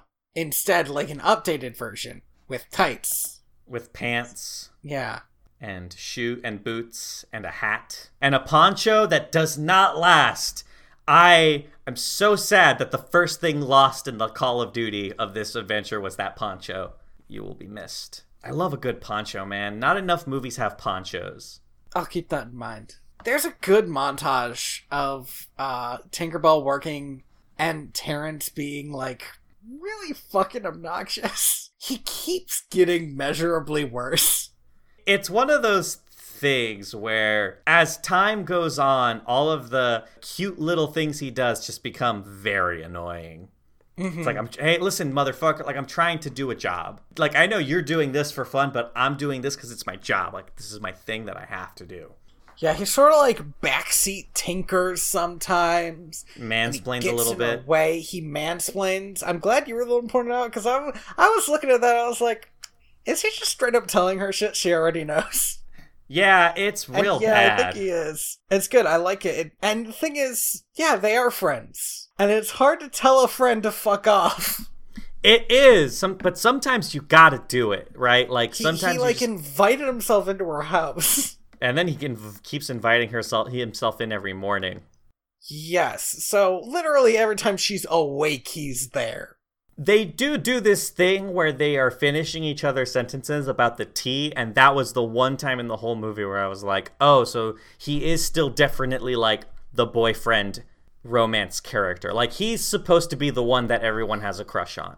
Uh, for a brief moment, I thought maybe Tinkerbell was just gonna straight up murder Terrence. See, this is what I liked about this movie, though. Tinkerbell gets fucking annoyed at Terrence, and I like that she had some character there, which is like, I'm done with this fool. Uh, she tells him to go get her something pointy for the moon wand. While while he's gone, she finishes it, and then he comes back with a um. It's a compass, so it has a point on it. But first, at first, she sees it as just a, you It's know, a big round thing. big round thing. And she gets really annoyed because even though this was just like busy work, he didn't fucking do it. So she kicks him out, breaks the scepter, and I was shocked, literally shocked that the scepter scepter broke and not the moonstone. I was like, what the hell? Did they really not break the moonstone? And then she kicks the compass and it smashes Like the so. moonstone. It snaps And- open. Oh my god, and yes. it's so it just fast. open. It was the greatest thing. Like uh, the whole scene is is choreographed perfectly. It's framed, and at the moment she kicks it and it snaps open, you're like, "Oh, right, it does that." Like it was surprising. it just like smack and there's no chance There's It's no nothing could gone. have been done. So now this is great. This is like such a good place to put your character. Like she just told her best friend to fuck off, and now she's in this position of being in the biggest trouble. so then uh what the hell were their names you said one of them you said clank what's the other guy Oh, Bobby? Psh, maybe anyway they yes. come by Bobble. Oh, sorry. The bobble I, that Bobble. makes more sense God, I was Bobby's like, not pun I, was reading. I was reading it off of the screen. Just, but it's the font is so small on Wikipedia. yeah they show up to invite tinkerbell to like a, a theater The production theater. the theater one of them says i can't wait to see that scepter and tinkerbell just says try yeah, it's great. I thought was an exceptional line. A lot of good. This movie, despite having kind of the same big problems, has none of the little problems. There's a lot of great moments in this movie. I really There's a them. lot more charm in this movie. I Yes, this movie felt like it had a lot more passion put into it. I think. like. Like the people who were making this movie really wanted it to be the best it could be uh, for what it was. She has to fix fix the damn scepter, so and the moonstone. But she ends up going to the theater because she hears Fairy Mary will be there, and she figures she can find out where the moonstone came from and get another. Turns out that was a dead end though. Fairy Mary tells her that there's there's like been one moonstone in a hundred years, so that's no good. But at the theater, there's Daphne from Scooby Doo. Yeah. Daphne from Scooby Doo is here to tell us a story. And she tells a story about pirates. First time we hear about pirates. We get, and these are human ass pirates, not fairy pirates, human men pirates. These pirates, a long time ago, stole a fairy artifact that could grant three wishes. They only used two of the wishes before they crashed. And the, the story tells tells us that this artifact's still around and gives directions on how to find it. And Tinkerbell leaves before the warning, which I love. I I genuinely love that, and I wish that had really come into something. Yeah, I really would like it if it did anything. But the thing is, is this chant is described as being like a riddle by the storyteller, but they're pretty clear it's, directions. it's not a riddle; it's just straight up directions. They are the most Go clear north until you find an island. On that island, find a stone arch. Um, go Cross through the troll stone arch. bridge. I don't, what was that? you cross, Across the to troll the bridge. troll Exactly. Yes. Then cross the troll bridge, and I think that's and and then find the ship that that the Sunk, sunken ship that never sank. Yeah. Um, because it's on land. Great. Yeah. Perfect. That's pretty straightforward, actually. It sounds like it was written by somebody who was there. So, sort of a sort of a hanging problem in this movie is that we never find out why the fairies have such specific directions to the lost treasure. In, a better movie, this myth would have been the prologue to the movie, right? Like a good Scooby Doo opening. You see the ghost story happen to somebody else, and then the gang rolls in to hear it secondhand. So there should have been at the beginning of this movie, like pirates with a fairy in a fist holding a mirror. But it's not such bad writing that I can really fault it. No, it's Because just it's it's fun. It's dumb. Uh, it doesn't really work, but it's it, it makes it into like a genuinely fun movie, yeah. which is a lot more than the last one was. Yeah, this movie actually has like an adventure, which it, as short as it is, it was nice. yeah. It was a lot of fun. A lot of great stuff happens to it. We're introduced to the best named character in all of characters. And like I said, I mean, they did some cool stuff. Like she left before the warning. Now the warning doesn't mean anything. Because the warning, the warning is that you can't wish for something like selfish or bad things will happen. But that doesn't end up meaning anything anyway. Yeah, because she doesn't get to wish for anything really. Yeah, she she wastes her wish, which I also loved because it was so dumb. And it was like 100%. Obviously, this is the first time she's wished for anything. Yeah, you right. can't you just know, use the word I wish. you gotta you gotta keep that shit on lock. Yeah. So we had like 27 days of montage with her and Terrence before they got into their fight. Now she has two days to go to an island, Yep. find a magic mirror, make a wish, and then come back. That is fucking ridiculous. It's like not enough time. That is, you, and but the thing is, is they could have made it enough time if they gave her a month to do it. Yeah, but if they gave her a month to do it, then I don't feel like she'd be desperate enough to use wish magic. A week then. Maybe a week. I don't know. I feel like when you hear the words, there hasn't been another moonstone in a hundred years, you gotta be like, man, I don't have a hundred years, I have a week. Yeah, but if she had the week to think about it, she would have just come up with the solution that she ends up coming with up with by the end, which is sort of the first thing I thought of. I don't know, she's kind of a hothead, uh, doesn't play by the rules type, so. Boy, if only she knew somebody who knew everything about fucking dust. You know what really bothers me about the fact that they just call it dust? Is that that's a drug. Uh, yeah, man, it's a good drug. Fairy dust? That sounds so good. It makes you fly, dude. Tinkerbell does not have enough pixie dust to get to the island. Although I don't know how she knows that because she doesn't know how far away it is. She just knows it's north. But she assumes, I guess. well, no, she she drew a map. Sure. She drew a map. It had rhumb lines on it. She calculated exactly how much pixie dust she would need. I, um, okay. Um, okay. She uses uh she uses one of those map things to to get the distances. a compass? Are they are those also a compass? I believe the. If you're talking about the map thing I'm thinking of, it's also just called a compass. That's crazy that they have two map things that do different things. Both called compasses, yeah. Both called compasses, yeah. Maybe maybe there's a part of the play that we missed where they just give the exact latitude and longitude of the island. Yep, maybe. If you sail north towards 136 degrees north and 87 degrees east, there you will find a mysterious island. yeah, so she goes to uh she tries to talk to the Scot talk to the Scottish guy into giving her some extra pixie dust and he won't.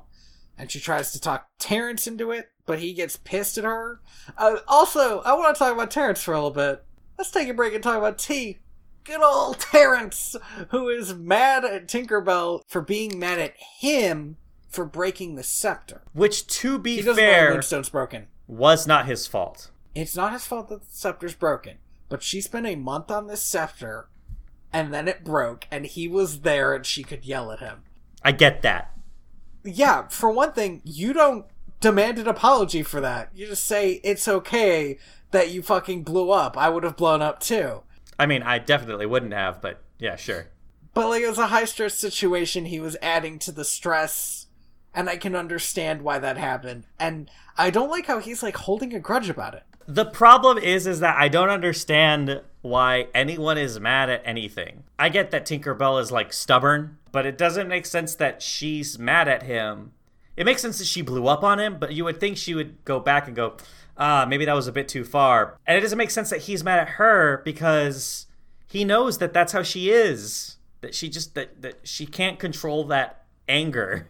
I think the fundamental problem is this is a kids movie, and they both need to be mad at each other, but neither of them can have done something wrong, Yeah, cuz they both have to be good characters. which sort of makes them uh, a little Irrational. than they really should be, and yeah, more irrational. So she goes to see Terrence, and he won't break the rules for her, especially because she's just asking him to break the rules and not saying stuff like "I'm sorry" or "Yeah, I shouldn't have blown up at you."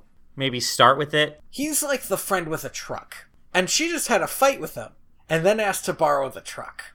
And it's not even his truck though, it's a company truck, so he definitely shouldn't be using it to help her move. Anyway, she doesn't get the truck. So, she has to invent a way for I guess the pixie dust works longer if it's a balloon. The thing is, is I don't understand why she couldn't just invent a hot air balloon, which I thought is what she was gonna do. Uh, but instead, she invents a hot air balloon, but instead of hot air, it's pixie dust. Her problem is that she doesn't have enough pixie dust to get to the island, so she made a balloon powered by pixie dust. Now that seems to me to have a fatal flaw in it. In that she does still doesn't have enough. But the balloon somehow gives her enough pixie dust. It's more efficient on gas than a fairy is, I guess.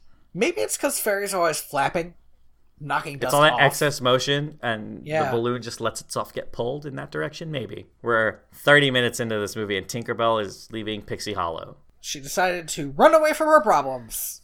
and run it towards a solution. Before she even leaves Neverland, she gets she runs into like a group of fireflies chased by a bat. And one of those fireflies decides to starve her to death by eating all of her rations. When this character was introduced, I expected to really dislike it. Yeah, same. But as soon as I found out its name, I was like endeared. Her interactions with. You want to say his name? Blaze. Uh, her interactions with Blaze are shockingly charming. It's really cute. Um, they have a good back and forth. Do Tinkerbell and Blaze, including when she meets when she realizes his name. She's like, "Oh, that's kind of a tough guy name. You kind of a tough guy." It's and he does the little put 'em up dukums. Yeah, Yep. it's great. It's this movie's animal companion. Uh, although it, we do know from the previous movie and this movie, the animals are definitely like intelligent.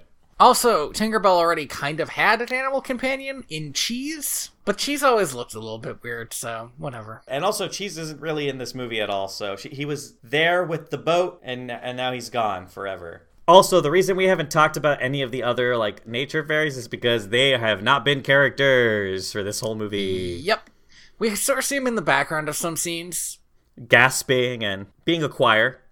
Yeah, they're just not really around. It was sort of at this point that I realized why I like Tinkerbell in this movie, and it's because she's self actualized. She knows exactly who she is and what she wants. And in the last movie, she did not know who she was or what she wanted. She got pushed around by the plot instead of pushing the plot around. Yes, it made her really not feel like a character. It made her unrelatable in a way that is kind of weird because somebody who doesn't know what they want should be very relatable. She doesn't spend the first movie trying to achieve a tangible sense of self. Like she spends the whole movie chasing labels and then kind of stumbles into, "Oh, this is who I am." So Tinkerbell gets to the island. She thinks she sees the um, archway, but it turns out to be a tree. And then the balloon blows away because it wasn't, um, I guess, anchored correctly. And then I got very mad because in the next scene she's chasing the balloon and she's flying against the wind, which is literally impossible. Well, it's not a real balloon, Tony. It's a fucking cloud. It's made it's a of pixie cloud. dust balloon. Uh, no, I hate it. No, thank you, sir. Yeah, you're absolutely this right. It back. No goddamn sense. But she, and then the best part is she gets hit by a leaf and then falls straight down like a fucking bullet. Despite the fact that before she gets hit by the leaf, she's really fighting to fly forward. And then she has a the good dinosaur style dream sequence where she does. She does. she dreams that she's hallucinating her having a fight with Terrence. That's She- the thing. It's it's it's. And then she wakes up. This to be a dream. Oh. Uh, Uh. Why make it a dream if it Why a dream? If she knows about it, like if she knows this, okay. so stupid. This is I can't believe that this is the second time a movie has done this. In two episodes. It's such a terrible way to do it. yeah, never make something a dream if it doesn't need to be. If it's a dream, it's a dream and it gets to be weird. And if it's a hallucination, it stays a hallucination. But you have to accept the fact that your character is fucking insane. Or they hit their head or something. I mean, I'm fine with that. Either your character just got a concussion or got knocked out. I've never in my life had a dream. What? Wait, full stop? Wait, what? But I assume that people who do have dreams aren't standing around watching themselves in the third person interact No, man. with about Okay. and reenact things that they just did.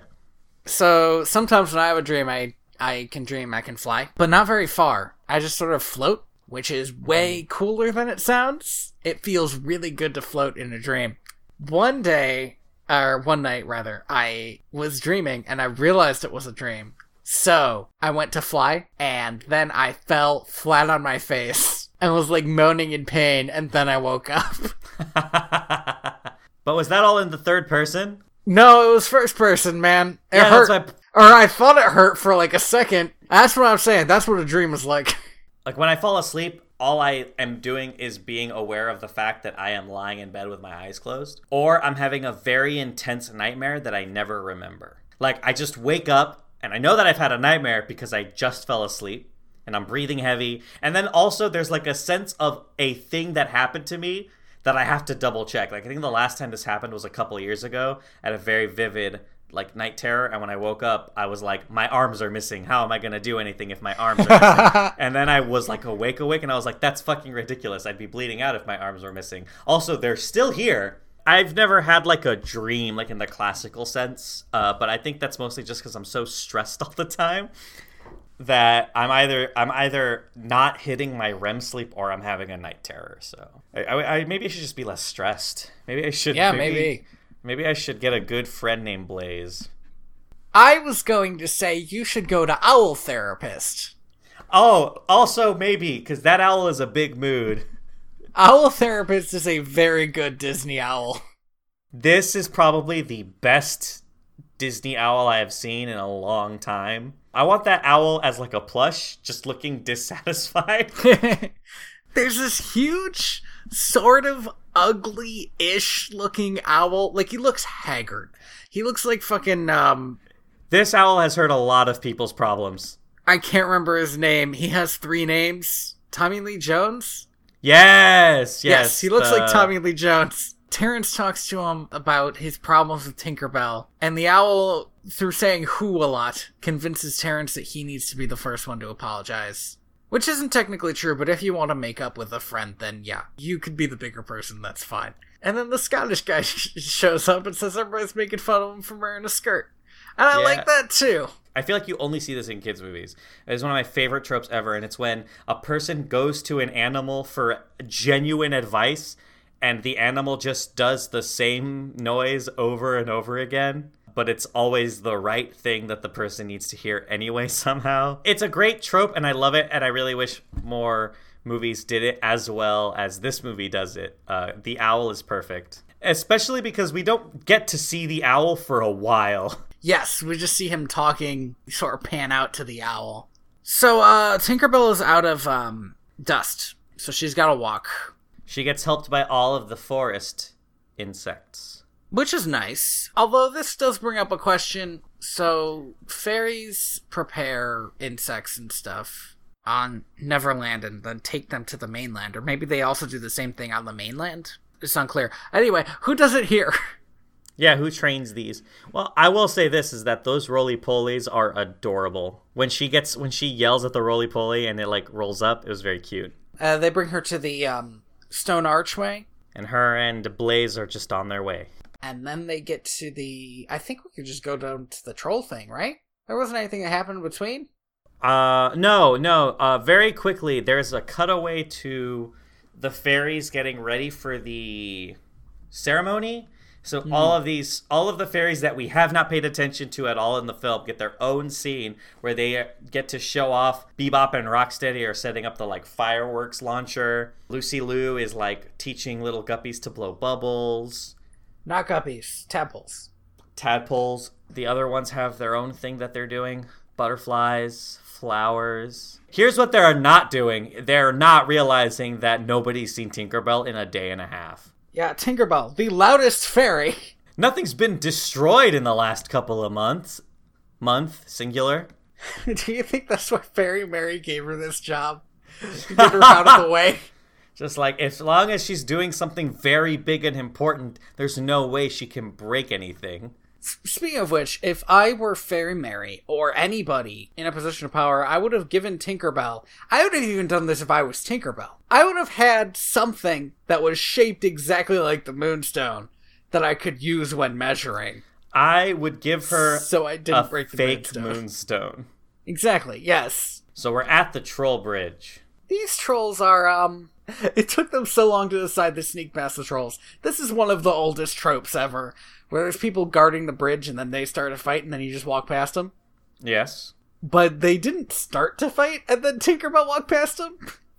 They they fought like eight times before. I just assumed she was going to stay there and uh, find a for- legitimate way to get across. Or wait until they fell asleep or something. because it was so weird that she didn't. The first time when they completely stopped looking at her to yell at each other, I expected her to be gone, but then she wasn't. And I think they just had a lot of jokes that they wanted these trolls to tell. She she just had a lot of she was just in awe of their friendship, of the weird form of BDSM they were practicing on each other. Yes. Yep. You have to say the magic word. Holds his shoulder, looks deeply into his eyes. I'm sorry. Do you mean it?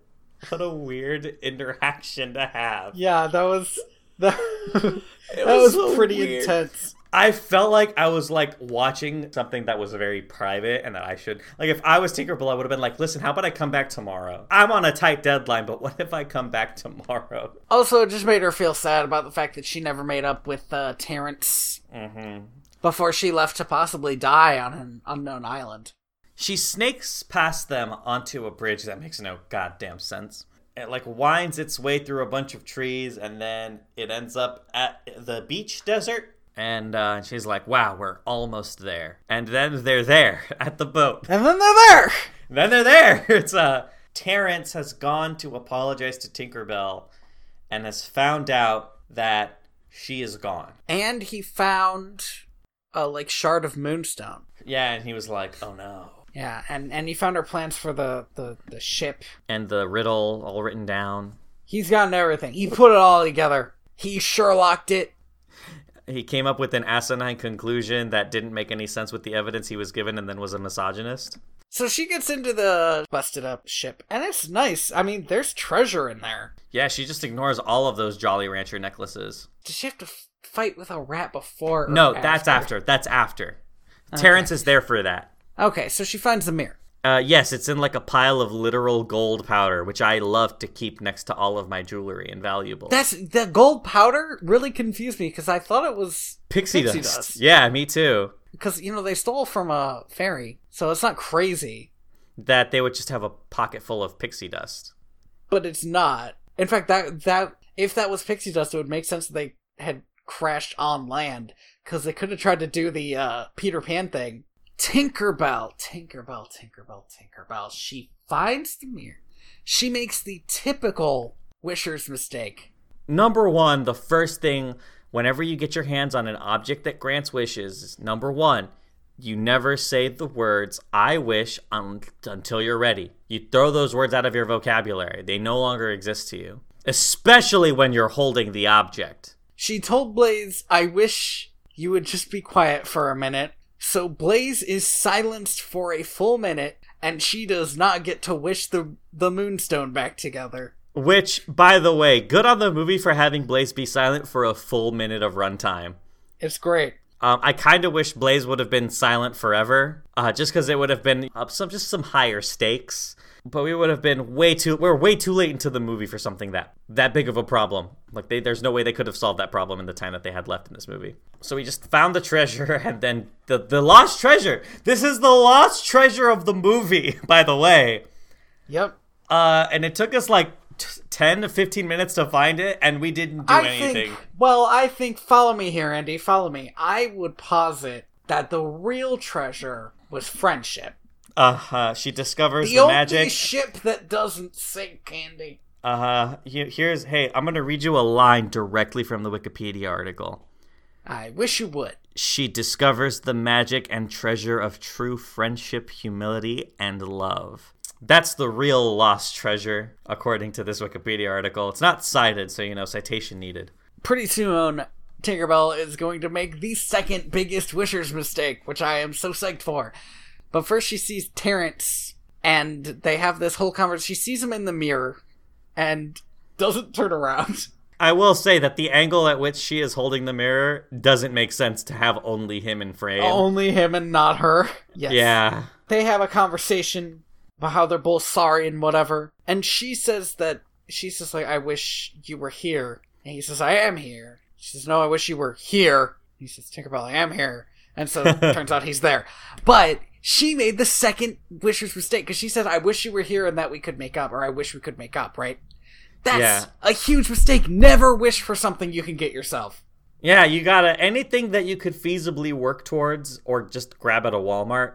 Don't wish for that. Right, never wish for a sandwich. Unless you wish for the best sandwich ever. And then you just don't want to eat sa- and but then you can't eat sandwiches for the rest of your life because all of them are reminders of how sandwiches. you've you've flowers of Algernon your sandwich experience. So don't do that either unless you're just feeling feeling risky. Unless you you like you manage to get your first two wishes perfectly and you just have the last one. But even then, you could make you could wish for like the best sandwich maker.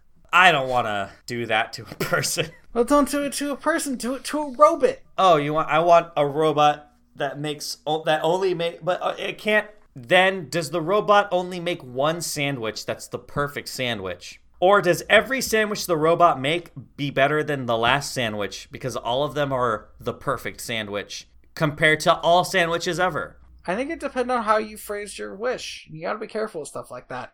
That's the third biggest wisher's mistake, but we never really get to learn that one in this. But the big one is just don't say the words "I wish." Just Don't say the words shit. I wish, just willy nilly.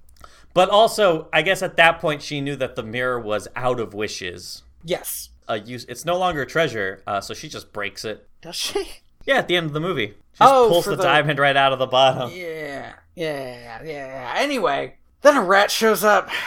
A rat brigade shows up, a whole brigade of rats. I love a rat brigade. She asks Terrence how he even got there, and he says that he took some extra pixie dust uh, because nothing says love like breaking the law. I don't know. For Terrence, it's more like stealing paper clips from work. No, it's like stealing a company truck from work. We already had this metaphor. That's pretty dope. Like that's But pretty it great. is like stealing a company truck. If you're gonna bring it back, yeah, it's probably fine. You you you can't give somebody else the company truck, but you can drive it probably. Mhm.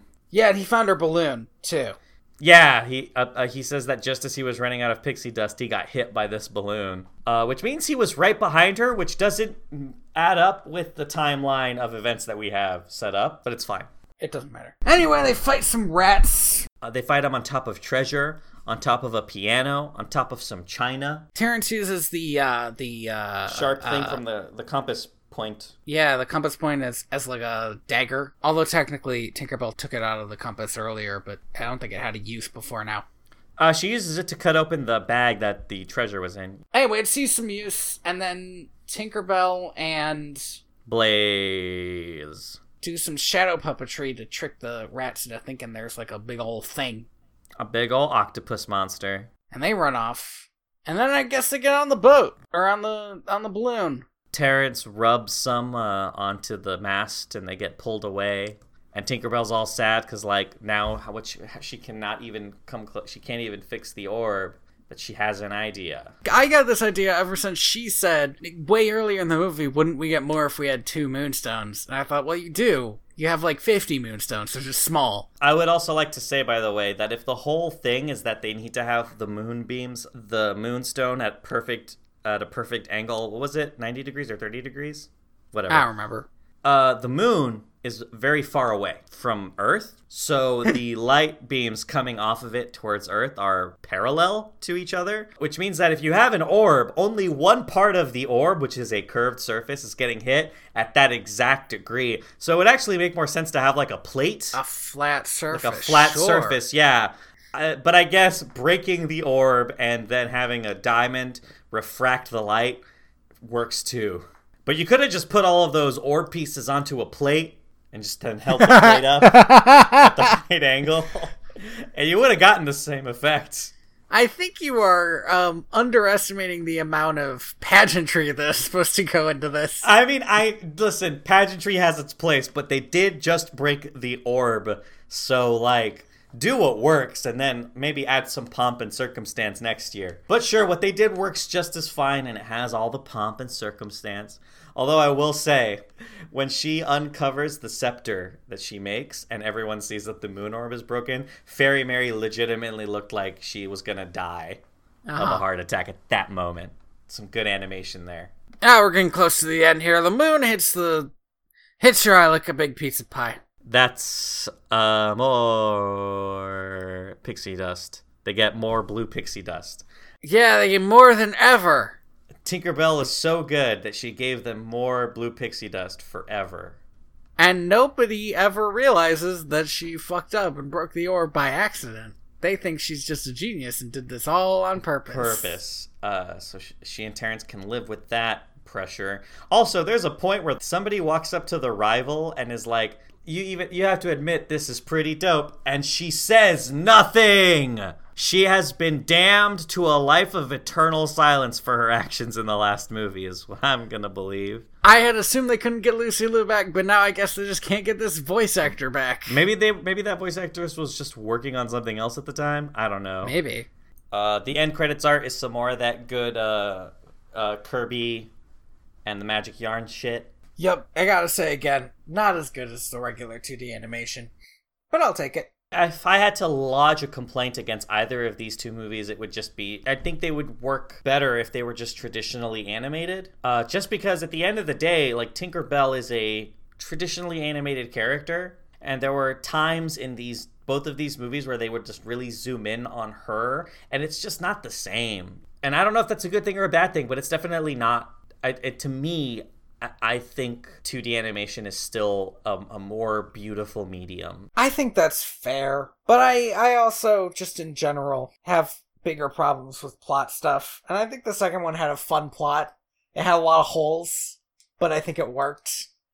And I think the first one had not a lot going for it literally at all. The best thing it had was like sometimes the characters were kind of fun, but then we don't see those characters because they're in- always introducing new characters, and so we don't see all of them all the time. That's the thing is we didn't even see any of the characters from the first movie other than Terrence really do anything.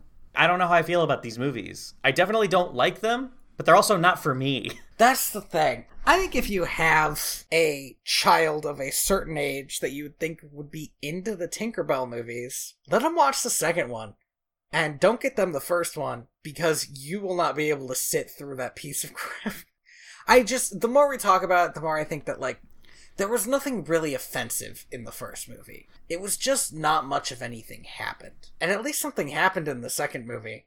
It's definitely a more coherent plot. It's still definitely way all over the place. It also doesn't, and this is something I I look out for whenever I watch a kids movie. It doesn't give a good message. No, neither of them do. It's just just like you need to accept your level of talent, and you can never be anything else, which is crazy.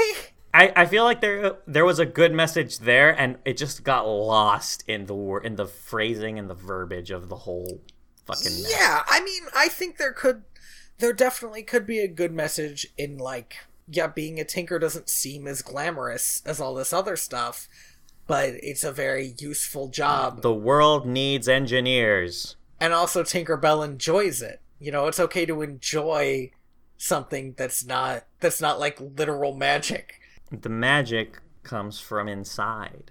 but that is very much lost when you get through this movie.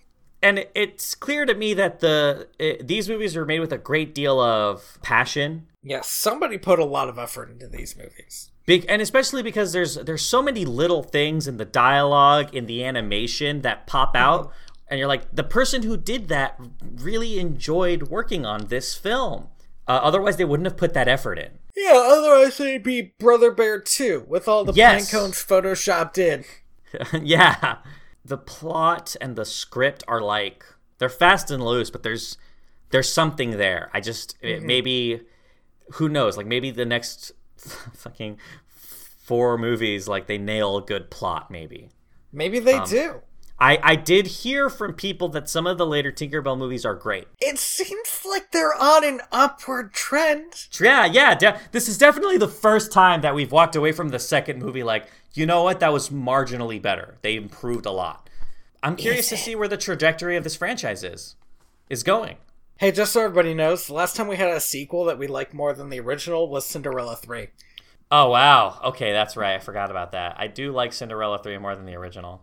I was just checking real quick, and yeah, it was Cinderella 3, so it's been a grip. But the original Cinderella is a beautiful piece of animation, so I'm a little But also, it has the problem of being hella boring. Yeah, it is hella boring, but it's so pretty.